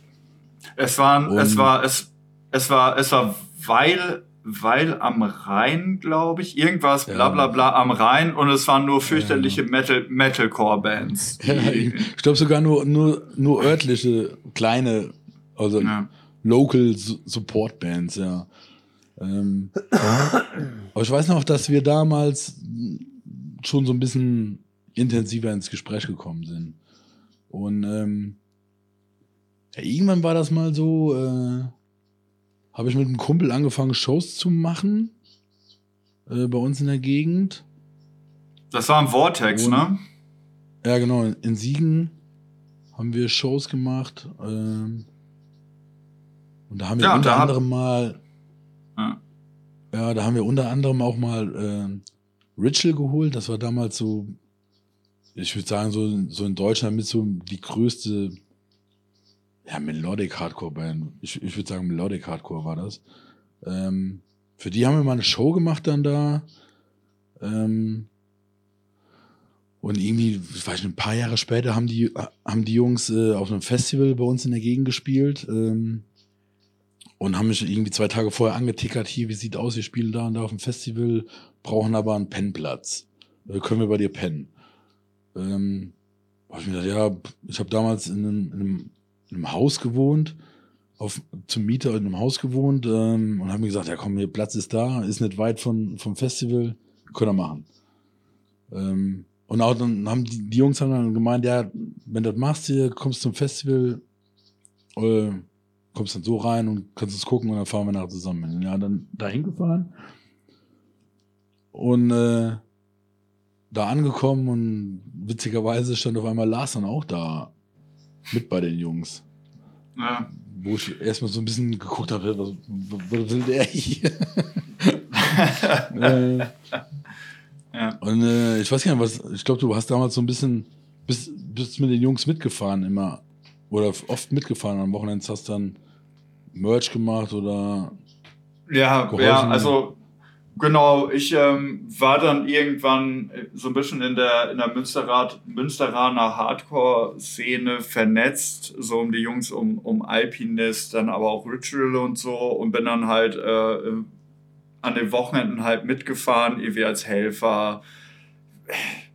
Leichte, leichteste Roadie-Arbeiten, dann aber auch als Fahrer oder so und ähm, ja, ich kann mich halt erinnern, ähm, dass du halt auch auf dem Festival warst und wir kannten uns halt, weil du irgendwann dann auch tatsächlich schon mal vorher für äh, Goldust äh, eine, eine Show organisiert hattest im Vortex. Da, da warst du Veranstalter und hast auch mit deiner damaligen Band gespielt. und ähm, ja, man kannte sich dann genommen auch so von, von anderen Shows und so und ähm, bist ja jetzt auch äh, kein, kein unsympathischer Typ so. Und ähm, ich hatte das Gefühl, dass man mit dir, mit dir gut auskommen kann. Und ähm, ja, wir haben halt über, über Metal und Bands und so gelabert äh, und ähm, waren dann, waren dann irgendwie dann immer, immer mal wieder in Kontakt. Ja, also wir haben halt da bei dir im Haus gepennt mit der, mit der Band, mit der ich damals halt unterwegs war und ähm, sind in Kontakt geblieben. Dann waren wir noch irgendwie zusammen auf dem, auf dem gleichen ähm, Messageboard unterwegs, hatten da Accounts Ja, und ähm, und am Ende, am Ende von Gold Dust, ich meine, du, du und meine, ähm, deine, deine und meine Freundschaft, die hat ja Gold Dust auch so ein bisschen äh, äh, äh, begleitet, ja. Also irgendwann, Ja. irgendwann konnte ich dich halt als, als Freund bezeichnen. Und dann bist du irgendwann ähm, äh, nach Osnabrück gezogen. Genau. Und äh, das waren so die, die, die Anfänge, ähm, wo ich dann im Grunde genommen gesagt habe, okay, äh, so meine, meine Band hat sich dann aufgelöst, wir hatten halt irgendwie nichts mehr, nichts mehr zu sagen, drittes Album rausgebracht so und äh, das Gitarrenspiel nimm, nahm irgendwie mehr und mehr Form an und ich hatte halt Bock, ähm, so meiner, meiner Liebe, dem, dem Dark Wave und dem 80s Goth halt äh, nachzugehen und eine Band zu gründen in Münster. Ich kannte halt einen äh, Schlagzeuger, ähm, Moritz, und äh, mit dem haben wir, habe ich zusammen dann so, so Zweier-Sessions gemacht, ja. Äh, das war das erste Mal, dass ich dann auch wirklich zu einem, zu einem Schlagzeuger gespielt habe. Und ähm, es war halt natürlich äh, äh, rumpelig, eher, eher wie ich, ohne Ende. Ja. Ähm, nichtsdestotrotz habe ich das Gefühl gehabt, okay, ähm, Bass, Bass wäre cool. Ein Bass, ein Basser, der sich ein äh, Basschorus halt, The Cure-mäßig halt äh, äh, vor, vor die Füße schnallt und ähm, dann geht's halt, geht's halt los. Und ich habe dann Da einen Aufruf auf, ja, warte, Ja. warte mal kurz. Ähm, wenn ich mich recht erinnere, habe ich einen Aufruf gestartet auf dem, auf dem Forum. Und Genau. äh, du hattest, du hattest mich dann angeschrieben, hey Lars, Alter, Ja. ich wohne jetzt in Osnabrück. Ähm, ich kann vorbeikommen. Wo, wo probt ihr? Ich bin, ich bin bereit so. Und äh, in dieser Dreierkonstellation haben wir dann ein so ein, ein Prä, Prä-Naxen-Ding dann gemacht. War aber eine komplett andere Musikrichtung. Ähm, zusammen mit dem, mit dem, mit dem Schlagzeuger Moritz. Und das hat sich dann so als, als Band entwickelt, bis zu dem Punkt, wo wir halt gesagt haben, hey, ähm, das, das, das funktioniert nicht. Irgendwie, irgendwie kommen wir, kommen wir hier nicht weiter. Und äh, warum machen wir nicht das, was wir, was wir eh machen wollen? Ähm, und zwar, ähm, es war halt immer so, wir hatten halt unsere, unsere normale Band-Session, aber dann hatten wir halt Bock auf, auf Krach, auf, auf Doom und auf Sludge und auf Blastbeats. Und da haben wir halt irgendwie angefangen zu, zu jam. Und daraus sind so die, die ersten Black Metal Ideen, die ich zu Hause geschrieben habe, dann mit, mit reingeflossen. Also Naxen an sich ist äh, für mich zu Hause am Rechner mit Self-Recording und eigene Demos aufnehmen mit Drumcomputer entstanden. Und diese Ideen habe ich dann irgendwann mit im Proberaum genommen, ähm, in dieses, in dieses Bandprojekt, was eigentlich gar kein, gar kein Black Metal war. Ja, äh, Genau. aber wir haben es dann irgendwie angefangen, angefangen zu, zu jammen nach den Proben, wenn wir irgendwie noch Frust in, in uns hatten oder irgendwie der Tag scheiße war, hey, lass uns prügeln. So, so haben wir das genannt. Ähm, und ich glaube, Sepp, wir hatten dann noch irgendwann die Idee, einen zweiten Gitarristen in diese äh, Band zu holen. Ja. Ja. Die, irgendwann kam die Idee, ja. Weil irgendwann, irgendwann war das so, dass das Prügeln hat dann im Endeffekt, das Prügeln nach der Probe irgendwann mehr Bock gemacht als die Sachen Mhm. davor. Und dann haben wir Ja, irgendwann, das stimmt schon. Haben wir, haben, irgendwann haben wir, haben wir gesagt, so, jetzt Butter bei die Fische, lass das ausbauen und lass die andere Sache auf Eis Ja. liegen und erstmal vergessen. Und lass halt an den, an den Sachen arbeiten, auf die wir Bock, also richtig Bock haben. Ja. Und so ist das quasi So, musikalisch Ja, mit entstanden. Richtig. Und ähm, in dieser, in dieser, ähm, in dieser Zwischenphase haben wir im Grunde genommen einen zweiten Gitarristen ähm, gesucht. Gesucht, ja. das war zuerst ein Arbeitskollege, der aber dann doch eher ähm, seine, seine Doom-Sache ähm, verfolgen wollte. Und ich habe dann auf einem anderen Messageboard ähm, nach einem Mitmusiker gesucht. Damals für dieses äh, äh, Gothic Rock-Ding. Und da hatte sich äh, äh, Fabian gemeldet. Und äh, wir haben dann geschrieben und ähm, ich so, das und das äh, haben wir vor, so ein bisschen Beast Milk, äh, was damals halt äh, um die Zeit halt herum ziemlich, ziemlich cool und uns beide noch angesprochen hat, Sisters of Mercy, Bauhaus, bla bla bla, Einflüsse, ne, wie man es halt so macht.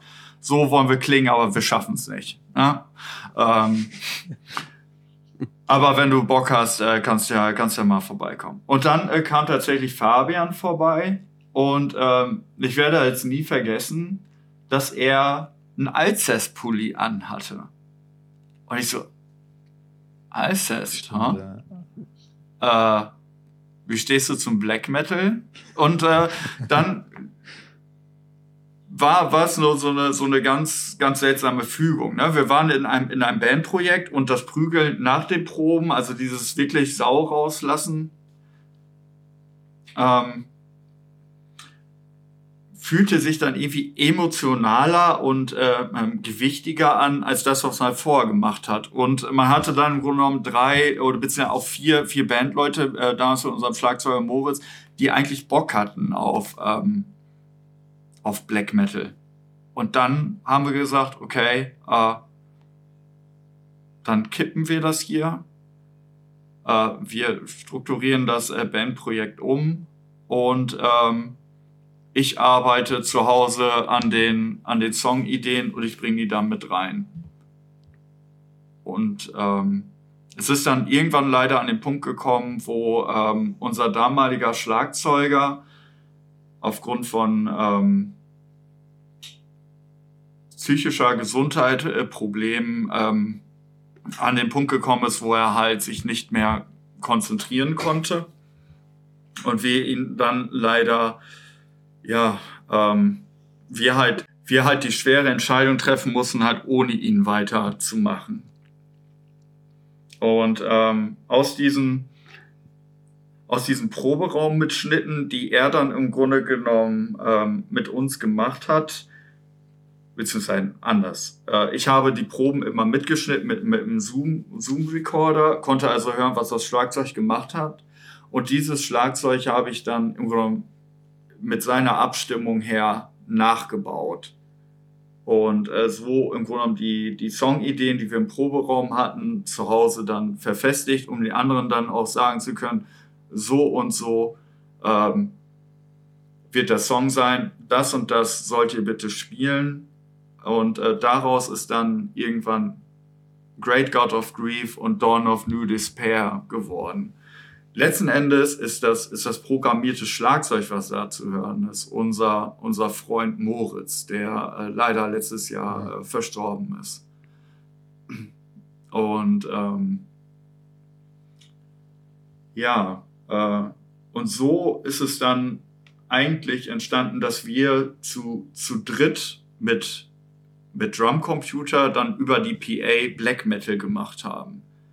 Ich habe das dann in meinem, in meinem Freundeskreis herumgeschickt und äh, wir haben dann auch ein, äh, ein Proberaum-Demo gemacht und so, aber ich dann, das ist nicht, das ist nicht gut genug. Wer, wer will das hören? Ich spiele irgendwie erst seit zwei Jahren richtig Gitarre und äh, ja, was, was soll denn das überhaupt? Und äh, mein Freundeskreis hat mir gesagt, nein, veröffentliche das. Veröffentliche das digital und äh, du möchtest das machen. Und ähm, dann habe ich gesagt, okay, äh, wir bereiten dann jetzt alles vor. Ähm, Bandcamp, Instagram, Facebook, Soundcloud. Und wir haben das dann eigentlich nur veröffentlicht. Ja, es wäre, es wäre damals ein leichtes gewesen, das über meinen alten, über meine alte Band dann irgendwie zu promoten. Ja, wir hatten irgendwie 5000 Facebook-Likes oder so. Aber ich bin halt kein Freund davon, von Dingen, die einfach sind. Ich möchte, dass es schwierig ist, da, dass es dass es eine Herausforderung ist. Und deswegen habe ich den Jungs äh, gesagt, hey, was haltet ihr davon, wenn wir es einfach so rausbringen jetzt, ja, mit, mit Cover, an dem wir jetzt gearbeitet haben, mit dem digitalen Booklet und so, und schauen, was passiert. Wenn es was werden soll, wird es was werden. Wenn nicht, äh, war es halt nicht gut genug. Und ähm, dann haben wir es veröffentlicht. Äh, wir haben es halt alles selbst aufgenommen, äh, selbst gestaltet, selbst gemischt. Und ähm, dann fingen an, unsere, unsere äh, Kumpels von, von Ultra das zu teilen, worum ich halt irgendwie nie, nie gebeten habe oder so. Und einen Tag später äh, hatten wir eine E-Mail von Vendetta Records. Ja. Und dann seid ihr, dann habt ihr ein Label gefunden. Ja. Ja. Und ähm, ja, ohne, ohne irgendwie Demo, Demo herauszuschicken oder sich irgendwo anzubiedern oder äh, äh, zu Bit, Bit stellen, äh, bitte, bitte, Bitten zu stellen. Mhm. Es ist. Und dann seid ihr jetzt in relativ kurzer Zeit ja schon relativ, zumindest äh, in meiner Black Metal Blase, relativ populär geworden. Ähm, aber du sagtest eben, äh, die, eure Freunde von Ulta haben das geteilt. Ähm, habt ihr da irgendwelche Verknüpfungspunkte und auf die musikalische Gemeinsamkeit oder Unterschiedlichkeit kommen wir gleich zu sprechen mit der Band, weil der Ralf war ja auch schon bei uns und ähm, ich meine mich zu erinnern, dass ihr da irgendwelche persönlichen Verknüpfungspunkte auch noch hattet mit Ulta. Ja, das ist schon, das ist schon richtig. Also, ähm, wie gesagt, ich habe, ich habe Ulta äh, nie, nie drum gebeten, äh, das Demo zu teilen oder so. Oder, oder mein Kumpel äh, Chris, der in Ultra spielt. Ich komme da, komm da gleich gerne zu. Ähm, aber ohne jeglichen Zweifel hat halt dieses äh, Vitamin U, äh, das wir dort bekommen haben, einen ordentlichen Schub gegeben.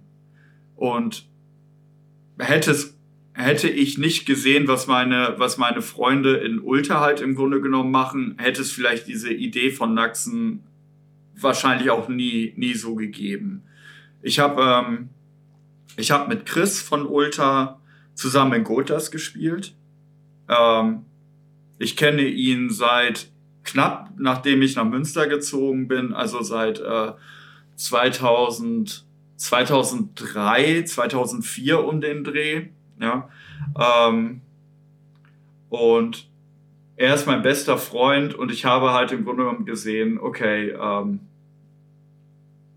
der hat, der hat eine, der ist in ein Bandgefüge gekommen, das meines Erachtens alles richtig macht. Vom Logo, vom Song, ähm, vom Songwriting, vom äh, emotionalen Gehalt, ähm, von der, von der Attitüde.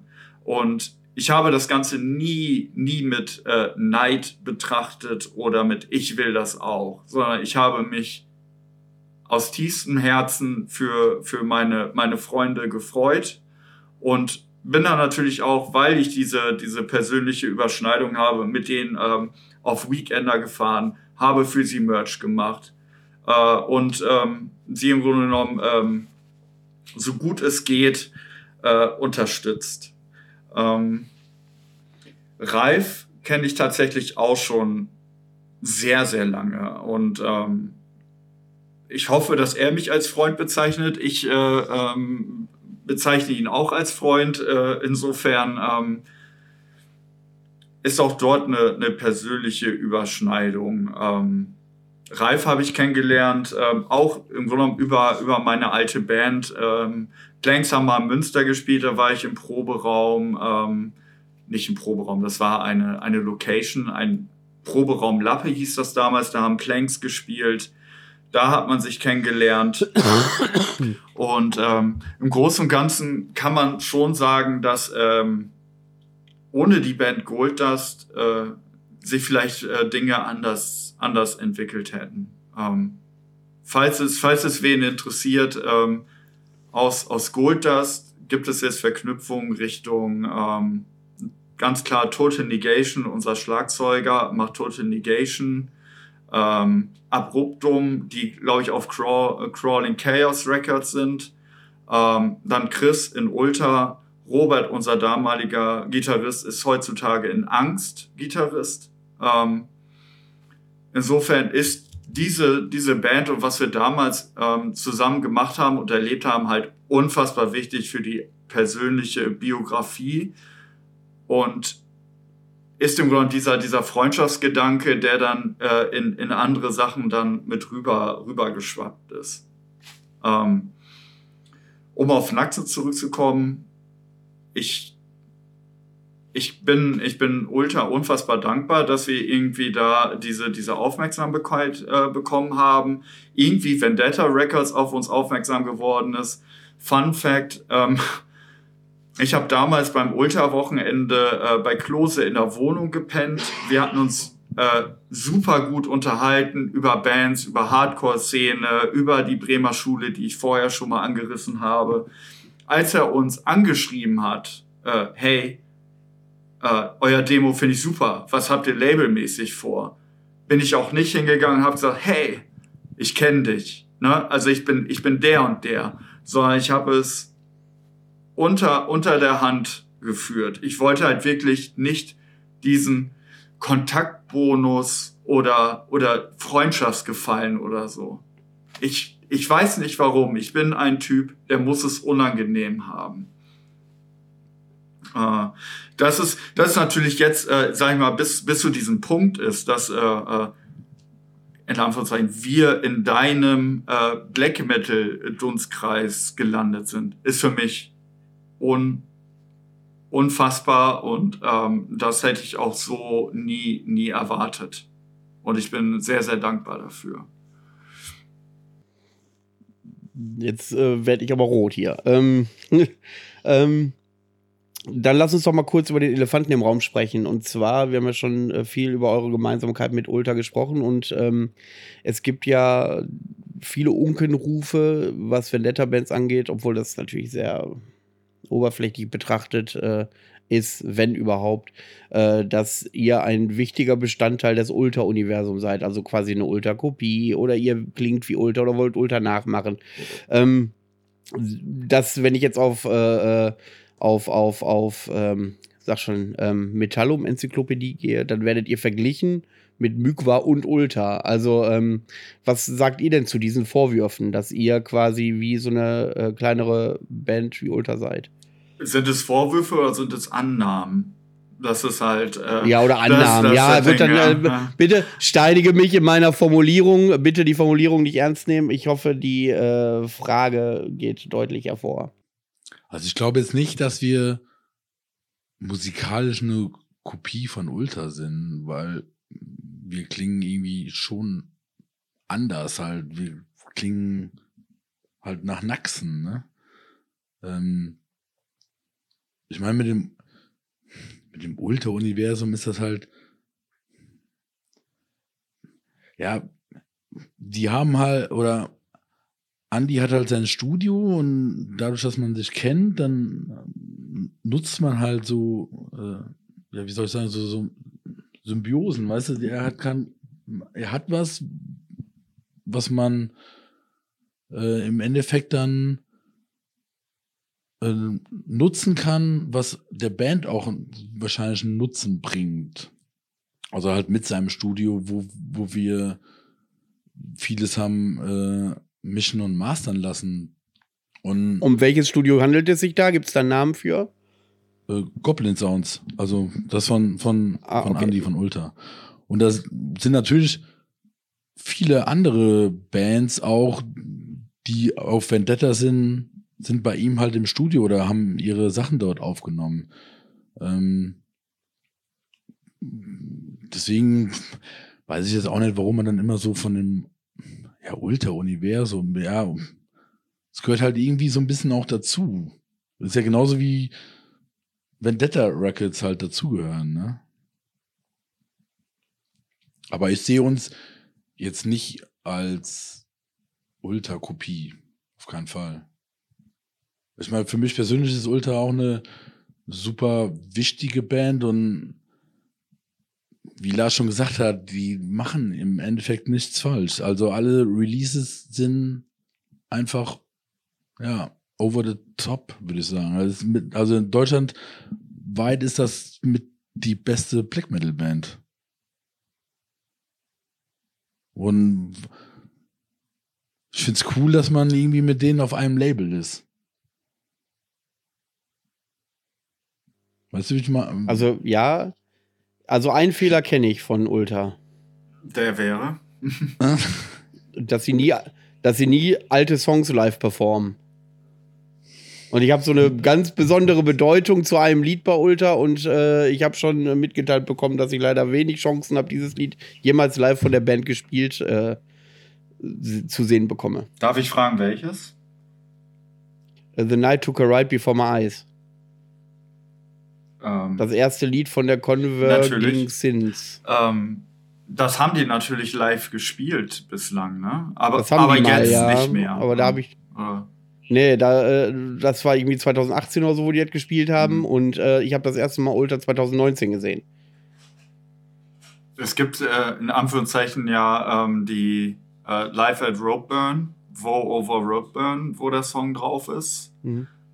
Genau. Und ich glaube, es gibt auch ein, zwei äh, Videoaufnahmen auf YouTube. Ähm, aber es tut mir natürlich Mhm, sehr, genau. sehr leid für dich, dass du äh, diesen Song dann ja. nicht, nicht live erleben kannst. Aber Und ähm, das, also, ja. das zum Thema Ultra macht alles richtig. Ich finde, dass sie das nicht spielen, ist ein großer Fehler. ja. Es halt, Ähm, irgendwann ist, irgendwann wird es halt auch schwierig, wenn, guck mal, die haben jetzt drei Alben gemacht, haben, keine Ahnung, vier EPs dazwischen. Also irgendwann wird es halt schwierig, alles abzudecken. Ne? Mhm. Also ich kann das, Das verstehen, ich verstehe sie da, wenn, wenn sie diesen halt nicht mehr spielen wollen.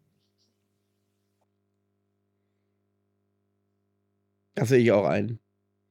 Also sagt ihr, ähm, gut, ihr habt viele Überschneidungen mit der Band, aber musikalisch und das möchte ich auch ungefähr auch teilen. Auch weil das, äh, wenn äh, so eine gewisse Emotionalität bei euch äh, wirklich eine Verknüpfung zu Ultra ähm, darstellt, zumindest wenn man da so, ein, so einen Draht für hat. Und bei mir kommt das auch so an. Äh, aber da sagt ihr, okay, wir machen andere Musik, seid aber, habt aber viele Verknüpfungen, selbe Tonstudio, selbe Label persönliche Bindung. Ähm, das ist das Einzige, wo ihr da mit der Band quasi in Verbindung gebracht werden könnt. Was heißt ähm, Verbindung, Verbindung gebracht werden könnt? Die Verbindungen liegen, liegen auf, der, auf der Hand und ähm, wir sind auch nicht böse über, über diesen Vergleich. Ähm, denn diese Band spielt halt, äh, ich sag mal, in, im persönlichen äh, Leben oder Musikkosmos von jedem Einzelnen halt eine, eine Rolle. Ähm, dann kommen natürlich die, die Freundschaft und persönlichen Überschneidungen hinzu.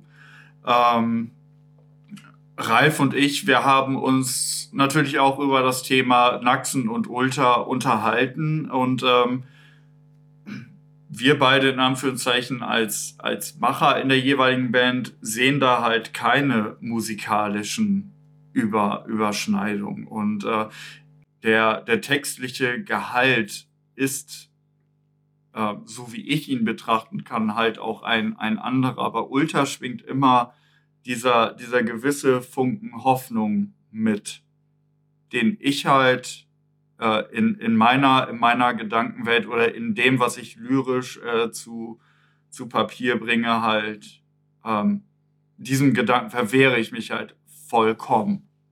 Ähm, da können wir gerne ähm, später nochmal drauf äh, eingehen, warum das so ist. Aber ähm, ähm, was halt unumstößlich ist, ist halt, dass Ultra zuerst da waren. Und Ultra haben, haben, die, äh, haben den Black Metal in Deutschland verändert. Ob es Menschen wahrhaben wollen oder nicht, oder wie sie zu der Band äh, stehen, ist, ähm, ist da vielleicht dann auch zweitrangig. Ähm, sie, haben, sie haben den ähm, deutschen Black Metal geändert. Auch im Grunde genommen äh, das Label Vendetta.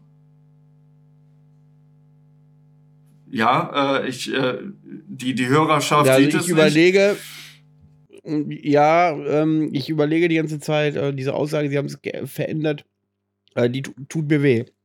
Ich würde mich drauf, Entschuldigung, mein Husten, ich würde mich, äh, glaube ich, darauf einlassen, wenn ich sage, erweitert, um einen wichtigen Faktor erweitert, ohne Frage. Ich stimme dir, ich stimme dir, ich, ich, stimme dir absolut zu. Und ich sehe auch schon die YouTube-Kommentare, was wollen diese beiden Hardcore-Dudes denn überhaupt über die deutsche Black Metal-Szene äh, ja, also, das kann passieren. Von daher, ähm, ihr seid, ihr seid, ihr seid da bereits äh, entwaffnet so. Ähm, ja, du, du hast recht. Ähm, Ultra haben im Grunde genommen einen, die, einen Einfluss, der der außerhalb äh, bestand, mit, mit reingeholt. Also aus ihren eigenen Dunstkreis haben sie im Grunde genommen die, die Leute abgeholt, die vielleicht vorher nicht wirklich was mit Black Metal ähm, anfangen konnten.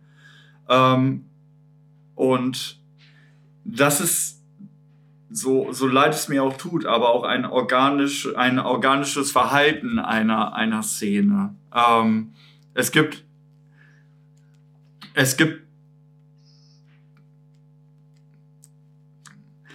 Es gibt das organische Verhalten einer Szene, dass sie sich verändert und erweitert und aus äh, Strömungen im Grunde genommen was Neues entsteht. Und natürlich gibt es dann auch diese, diese Erzkonservativen, äh, die im Grunde genommen ja keine Veränderung haben wollen. Auch das gehört genauso gut zur Szene. Was ich damit sagen will, ist halt, dass ähm, Ultra schon die Black Metal-Szene dahin verändert haben, dass halt neue Einflüsse entstanden sind und natürlich sich diese Einflüsse äh, so weit entwickelt haben, dass sich neuere Bands auf diese ähm, Einflüsse beziehen können und sich dann was Neues äh, entsteht. Und ähm, streng genommen gab es zum Beispiel Unruh vor Ulta. Also Gultas zum Beispiel haben damals in Bielefeld mit Unruh eine, eine ähm, Show gespielt. Da war äh, Ulta erst erst eine, eine Idee. Ähm, also Unruh ähm, und Sun Worship äh, und Ultra ähm, sind hier, glaube ich, dann ähm, zu nennen für, für eine, eine Abspaltung, wenn man das äh, vielleicht so musikdokumentatorisch äh, äh, betiteln möchte.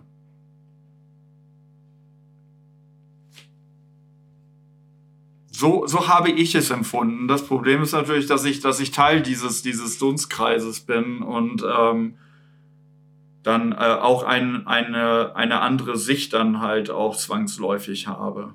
Ähm, ja, es gibt, also ich, also das ist, ich würde sagen, diese Konfliktlinie ist da und die ist auch, ähm, die ist auch sichtbar innerhalb der Szene. Also das kann ich ja auch, ich glaube, das hatte ich schon mal an anderer Stelle mal erwähnt, äh, anhand meines Podcasts ähm, habe ich das festgestellt. Wenn ich äh, jemand, äh, als ich Ralf interviewt habe, kamen dann auch so Sachen wie du hast den Black Metal verraten, so nach dem Motto, ne? Und äh, was ich für völligen Schwachsinn halte.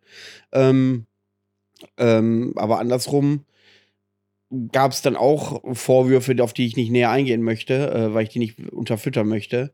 Ähm, diese Konfliktlinie gibt es ich bin bekanntermaßen ein Vertreter, ich scheiße auf die Konfliktlinie, ich höre das, worauf ich Bock habe. Ähm, das äh, geht in die eine Richtung sowie in die andere Richtung. Also man kann mir dann auch vorwerfen, dass ich äh, äh Sachen von Sargeist ganz geil finde. Gibt es ja Leute, die dann auch schon ein Problem damit hätten, aber es gibt auch Probleme damit, dass ich äh, das Ultra für mich ebenso wie für euch eine ultra, ultra wichtige Band ist so. Und ähm, ja, aber diese Konfliktlinie gibt es und diese Konfliktlinie ist durch Ultra sichtbar geworden. Noch nicht mal sichtbarer, ich glaube, die ist da erst richtig sichtbar geworden. Natürlich gab es das auch mit der Weg einer Freiheit schon und so weiter und so fort. Brauchen wir gar nicht drüber diskutieren. Aber Ultra ist so ein, ist so ein, so, so ein Flaggschiff, was diese Konfliktlinie angeht.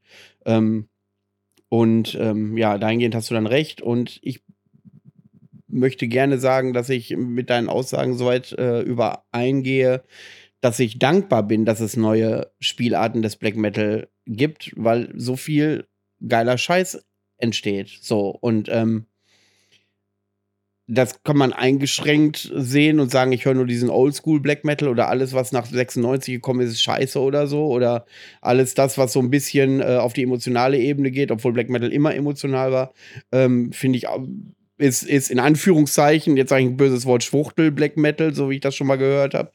Und ähm, ja, also das sind alles so äh, Vokabularien und Diskussionen, ähm, mit der ich mich schwer tue, weil ich äh, euer Album geil finde. Ich finde Ultra geil, aber ich finde auch viele andere Sachen, Sachen geil. Mykwa finde ich geil. Da durfte ich ja schon fast vor der Tür stehen bleiben, weil ich da ein Patch äh, drauf hatte.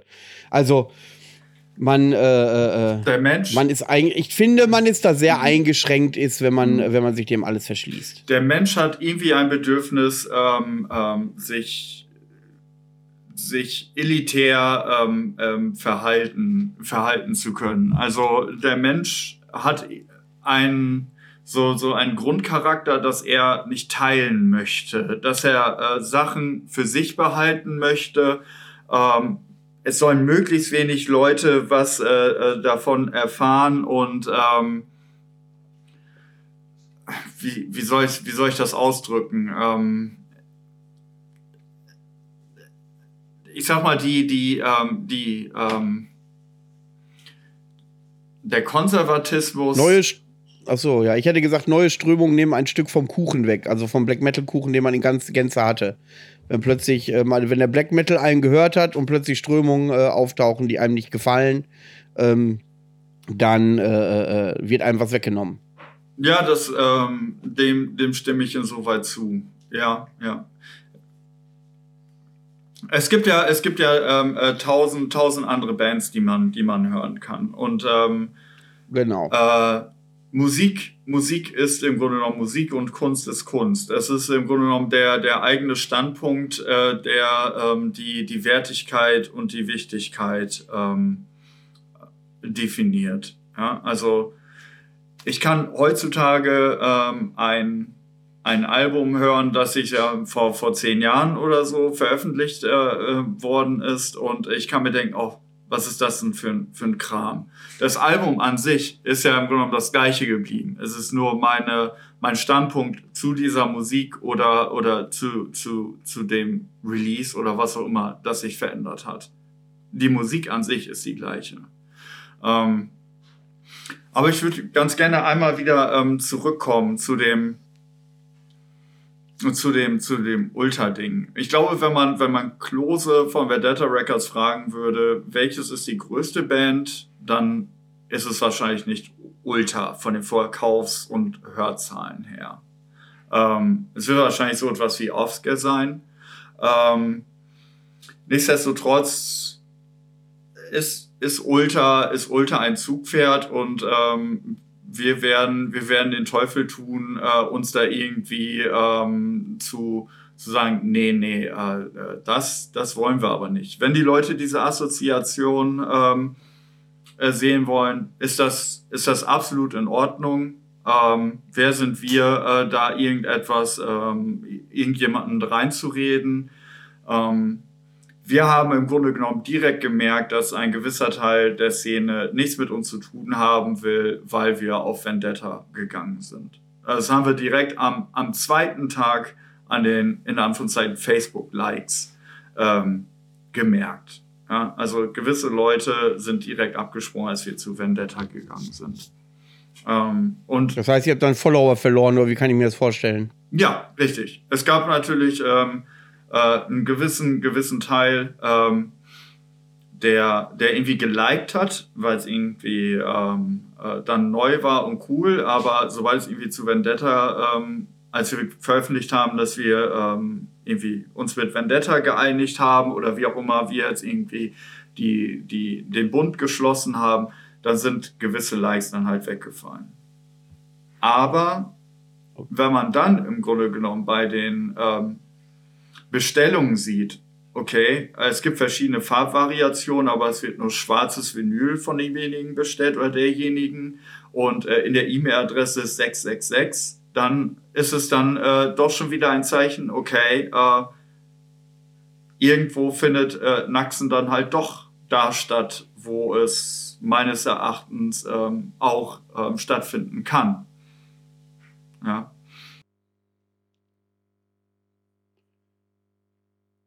Was können wir denn in Zukunft von euch so erwarten? Ist irgendwie mal ein zweites Album äh, in Planung? Ähm, wo kann man euch live sehen?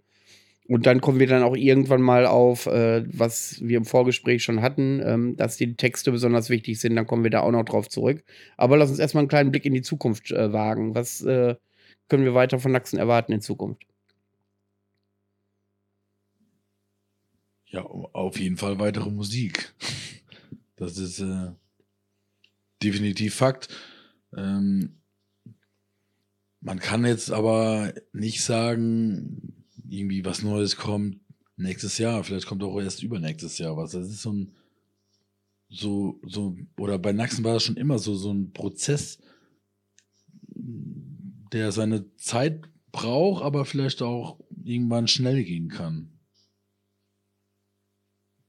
Von daher, also es wird auf jeden Fall was Neues kommen, aber ich kann jetzt kein, oder man, man kann jetzt nicht sagen, wann was Neues kommt. Aber ihr arbeitet schon an neuen Zeug.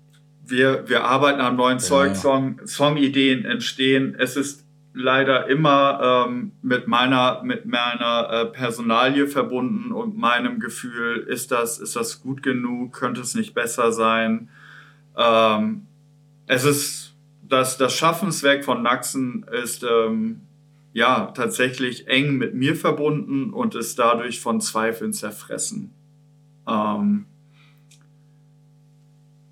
ich habe, ich habe äh, Pläne, wie es weitergehen kann. Die Jungs kennen ähm, die die ähm, die Songideen. Ähm, sie geben mir sie geben mir Feedback. Ja, das äh, das finden wir gut oder wie wäre es denn damit? Und äh, das versuche ich dann im Grunde genommen umzu umzusetzen. Wir haben einen unfassbar fähigen Schlagzeuger jetzt äh, an Bord, ähm, der dann auch auf der ähm, Live-Version von The Audience Ordeal zu hören ist. Ähm, beziehungsweise den haben wir ähm, etwas eher hier im Podcast gehört.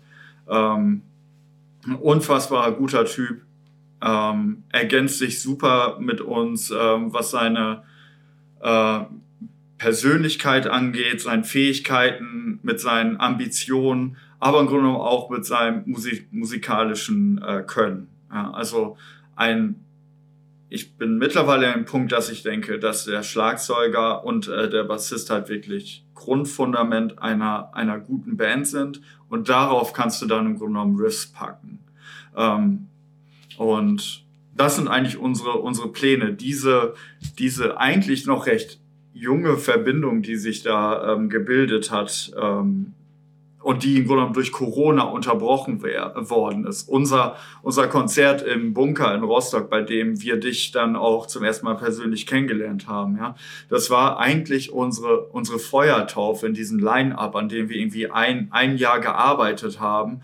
Und ähm, dann ging der, ging der Sound auf der Bühne los und da hatte, man hatte irgendwie das Gefühl, komplett erdrückt zu werden von dieser dann ähm, bekannten, aber doch fremden äh, äh, Atmosphäre und Erfahrung, mal wieder auf der Bühne zu sein. Ja, also, und insofern steht äh, diese Besetzung von Naxen, äh, mit der, die mit der EP The Perilous Path of Pain begonnen hat, äh, eigentlich erst am Anfang. Und ähm, ich hoffe, dass wir möglichst bald ähm, ja, das, das weiter, weiter erfahren können und dann auch ähm, erforschen, wie wie, wie weit können wir im Grunde genommen gehen und äh, was ist der Naxen-Sound und wie weit können wir diesen, diesen gestalten und äh, nach draußen bringen. Das ist eigentlich unser, unser Anspruch. Wir, ähm, wir wollen eine Band sein, die, die äh, stattfinden kann. Und ähm, im Großen und Ganzen machen wir es äh, tatsächlich nur, nur für uns. Aber es wäre halt komplett sinnlos zu sagen, im, im Proberaum äh, zu stehen und das zu machen. Ähm, äh, hat, hat irgendein Gehalt. Denn wir brauchen natürlich diese, diese Energie und äh, den Austausch, der dann, der dann von außen kommt. Und ähm, es gibt eigentlich nichts Schöneres ähm, oder äh, nichts, nichts, für das man mehr dank, dankbar sein kann, als von außen zu hören, hey, ähm, das, was du machst, ähm, äh, äh, berührt mich und ähm, ja, äh, äh, findet, findet Anklang bei mir. Denn ähm, wenn, wenn ich nicht selbst etwas in dieser Musik halt äh, fühlen würde, dann müsste ich es gar nicht machen. Dass du da Emotionen mitbringst, das sieht man auch auf der Bühne. Also, ähm, wenn ich an den Gig letzten äh, Samstag denke, man sieht jetzt noch deine Narbe auf der Stirn, äh, wie du das Mikrofon äh, mit äh, deiner Stirn von der Bühne gefegt hast. Ähm, das, das, das bekommt man schon mit, dass du dann quasi in deinem Film drin bist und dann auch die Musik live besonders auch lebst. Im, im Endeffekt äh, zählt Authentizität. Ob, ob Naxen authentisch ist, ähm, kann ich nicht beurteilen. Das kann nur da draußen beurteilt werden ich persönlich kann nur alles, was ich, was ich habe und was ich bin und was mich ausmacht, in, in diesen, ich sage mal, 45 bis eine Stunde halt reinlegen. Das ist eine Erfahrung, die ist im Alltag so nicht möglich. Sie wird auch nicht verstanden. Ähm, weder, weder im Beruf noch im Privaten sind das halt Ausdrücke und Emotionen, die irgendwo, ich sag mal, Platz finden ohne, ich sage jetzt mal, Besorgnis, Unverständnis oder ähm, äh, äh, ähm, Gleichgültigkeit auszulösen. Insofern ist es, äh, ist gerade dieses, dieses Live-Erlebnis unfassbar wichtig. Was da, was da in, ähm, auf dem, auf dem Blut und Schluck passiert ist, äh, war, war eine, eine intensive Erfahrung und hat mich im Grunde genommen in so, aus, der, aus der Trance in einen Zustand gehoben, in den ich eigentlich so, so nicht möchte. Aber scheinbar muss ich diese Band so machen, um diese Seite äh, überhaupt ausleben zu können. Und äh, das ist auch quasi das Live-Ding. Im, Im Endeffekt ist keine Show wie die andere. Also wir gehen da nicht raus und haben vorher irgendwie einen Masterplan, wie die Show quasi heute auszusehen hat. Das ist immer, immer anders und ist immer geleitet von, von der, keine Ahnung, von der Tagesform oder halt auch wird geleitet von der Musik, von den Emotionen, die in jedem entstehen und die entstehen halt in, bei jedem anders. Das ist halt, das ist das, das ist das Live-Ding. Und ich spiele tausendmal lieber live oder auf einer Bühne, anstatt halt im Proberaum rumzuhängen. Und nur zu proben. Also, das ist halt, wir sind halt keine Proberaum-Band, auf keinen Fall. Wir sind schon eine, schon eine Live-Band. Ich meine, die Zeit im Proberaum ist auch gut und äh, ist auch wichtig, aber im Endeffekt geht es darum, auf einer Bühne zu stehen und die Sache live rüberzubringen. Und was im Endeffekt der, der Besucher oder der Hörer dann mitnimmt, ja, muss jeder halt für sich entscheiden. Ne? Absolut, absolut. Ähm wir haben eigentlich ziemlich früh gesagt, dass wir nicht äh, im Proberaum verrotten wollen. Ja? Und ähm, Naxen wurde eigentlich schon immer ähm, in, der, in der Idee ähm, gehandhabt, ähm, auf ja, live, live zu spielen. Inwieweit ähm, wir äh, im Grunde genommen dieses, dieses Ziel erreichen werden, das wird sich zeigen. Es ist aber natürlich auch für uns ganz klar, ähm, wir sind in einem fortgeschrittenen Alter. Nichtsdestotrotz ist es halt eine einzigartige Erfahrung in diesem Alter. Ja, ich habe, ähm, oder beziehungsweise du hast es eher angesprochen, ähm, dass ich jetzt relativ spät ähm, angefangen habe, Gitarre zu spielen, in diesem Alter eine, eine Band in Anführungszeichen aufzubauen. Äh, das ist eine Erfahrung, für die ich ähm, sehr, sehr dankbar bin und äh, die andere vielleicht in einem Alter, ich sag mal, von, von 20 äh, mit, mit, ihren, mit ihren Jugendfreunden oder so ähm, erleben können. Und ähm, einhergehend ist dann im Grunde genommen auch, dass wir einen gewissen, ähm, Zeichen, äh, professionellen Anspruch haben. Also wir, wir können und wollen halt nicht irgendwie für, für einen Kasten Bier und 50 Euro irgendwo spielen, nur um des Spielens willen. Also es soll halt schon ein Rahmen sein, in dem, in dem man sich aufgehoben fühlen kann, aber das dann im Grunde genommen auch funktioniert, denn es ist halt im Grunde genommen keine, ähm, keine, keine punkige Geschichte von, von Black Metal, sondern wir arbeiten mit, mit Samples und ähm, da ähm, äh, und einem, einem Schlagzeuger, der auf Klick spielt und so.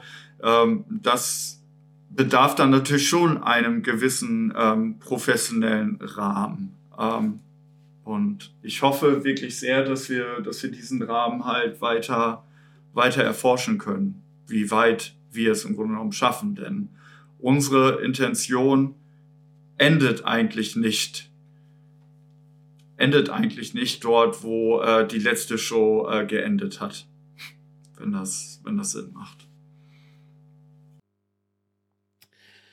Mit Blick auf die fortgeschrittene Zeit, die wir mittlerweile erreicht haben, äh, wollen wir nochmal über die Texte sprechen, die dir ja besonders am Herzen liegen.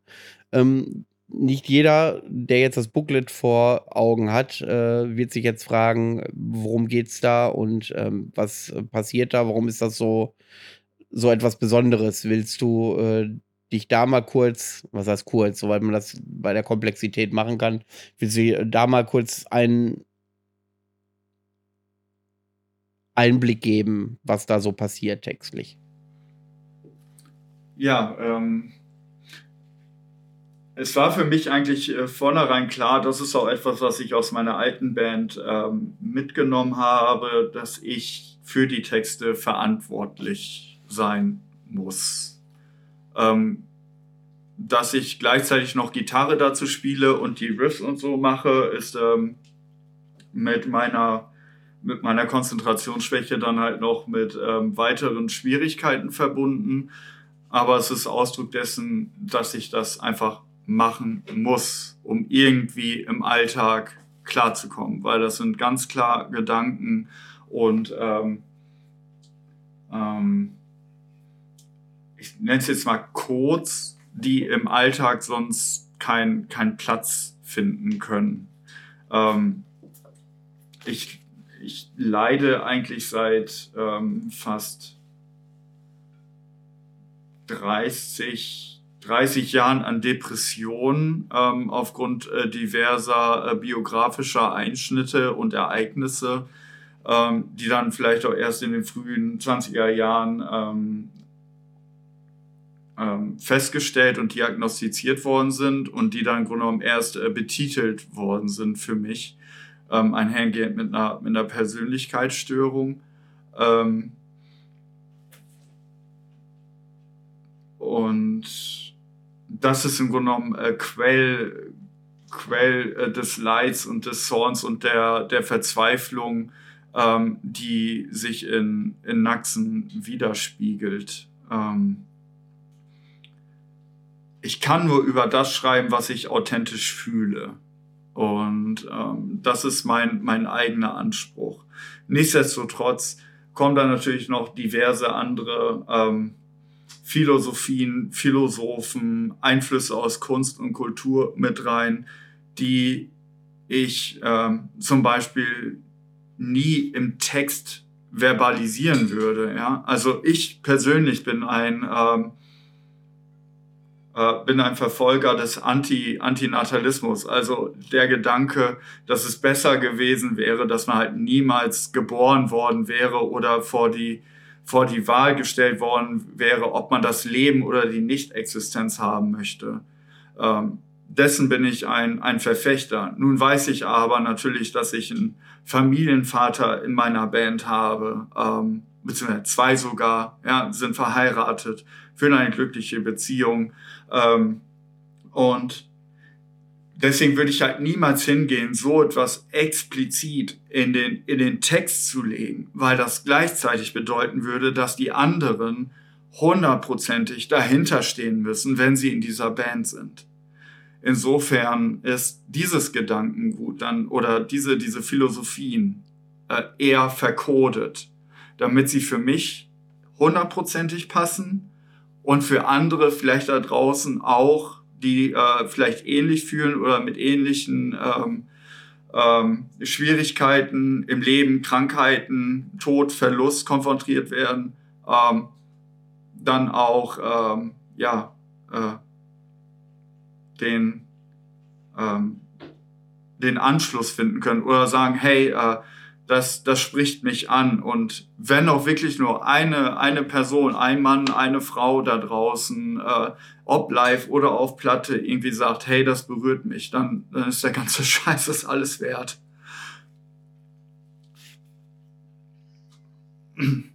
Gut, also handeln eure Texte über, es geht da um Depression, um, kannst du da konkret werden? Also, es wird ja nicht nur um Depressionen gehen.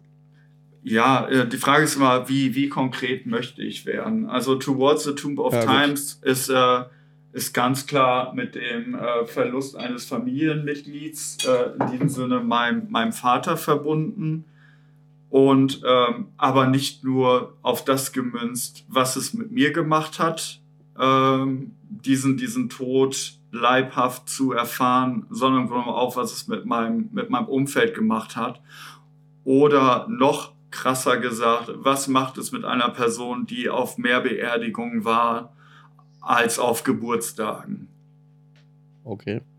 Ähm, und diese, diese vier Songs auf Towards the Tomb of Times sind im Grunde genommen ähm, zusammengefasst. Ein, ein äh, Song baut auf den anderen auf und ebenso baut äh, die EP beziehungsweise der Song auf der EP, The Disappearing uh, Door um, to Dignity, um, auf diesen Gedanken halt auf, was passiert, wenn es im Grunde genommen keine, keine Ehrhaftigkeit mehr gibt, wenn es keinen Ausweg mehr gibt, wenn man das Gefühl hat, hey, hier stürzt gerade alles zusammen, wie viel Kraft habe ich noch, um es nochmal aufzubauen, um es dann doch wieder nur ähm, zusammenstürzen zu sehen oder einen Menschen gehen zu sehen. Ähm, Naxen, Naxen bietet einfach keine, keine Antworten. Naxen ist nicht Ausdruck von, von Hoffnung. Es ist ähm, hoffentlich der Ausdruck der Hoffnungslosigkeit. Um daraufhin im Grunde genommen zu sagen, hey, was du, was du fühlst oder was du erlebst, das ist für dich eine individuelle Tragödie, aber in dieser Tragödie gibt es noch viel, viel, viel ähm, andere, andere Menschen, die dieses Alleine sein und diese, diese Hoff oder diese, diese Antwortlosigkeit nachvollziehen können. Ja, das äh, ja, was soll man darauf entgegnen? Also, das äh, klingt auf jeden Fall sehr spannend. Äh, Grund genug, sich nochmal die Texte genauer durchzulesen. Ähm, wir haben schon öfter die Frage gestellt, äh, wie wichtig äh, Texte im Black Metal beim Hörer selbst sind. Also, manchmal hat man den Eindruck, dass ähm, die Texte außerhalb des Sängers selbst, des Komponisten selbst, nur noch wenige Leute interessieren. Aber ähm, ja, es gibt natürlich auch Vertreter, die dann sagen, die Texte sind die Quintessenz der Musik. Die, äh, aus dem Text geht äh, sprachlich hervor, was die Musik ausdrücken will. Und äh, ja, das sehe ich bei euch ähnlich, ja. Gut, dann würde ich vorschlagen, wir beenden das Kapitel Naxen im Hartschnack-Podcast. Wir haben über zwei Stunden geschafft und ich erinnere mich äh, daran, dass wir darüber philosophiert haben, ob wir überhaupt eine Stunde voll bekommen können, weil ihr euch nicht sicher wart. Äh, das haben wir jetzt ganz gut geschafft und ich habe auch den Eindruck, äh, dass wir eventuell irgendwann mal noch eine Folge aufnehmen können, wenn ihr Lust habt. Mit ein bisschen Zeit dazwischen, ein bisschen Entwicklung von der Band. Vielleicht, wenn ein neues Album rauskommt, können wir mal überlegen. Ihr habt auf jeden Fall noch einiges zu erzählen und ich bin dann sehr überrascht, dass ihr dann doch so tief gestapelt habt. Vielen, vielen Dank und danke, dass, äh, ja, dass, wir, dass wir diese ähm, Plattform bekommen haben und die Möglichkeit, ähm, ja, uns ein wenig vorzustellen. Und ähm, ja, es äh, bedeutet wahrscheinlich mehr, als äh, sich manch, eincher, manch einer da draußen halt vorstellen kann. Insofern vielen, vielen Dank und ähm, ja, äh, wir verfolgen den Podcast auch schon ähm, selbst sehr, sehr lange, nicht nur, nicht nur durch die Folge äh, mit, mit Ultra, ja. Ähm, insofern, ähm, wir sind gespannt, was auch da deinerseits oder eurerseits noch weiterhin passieren wird.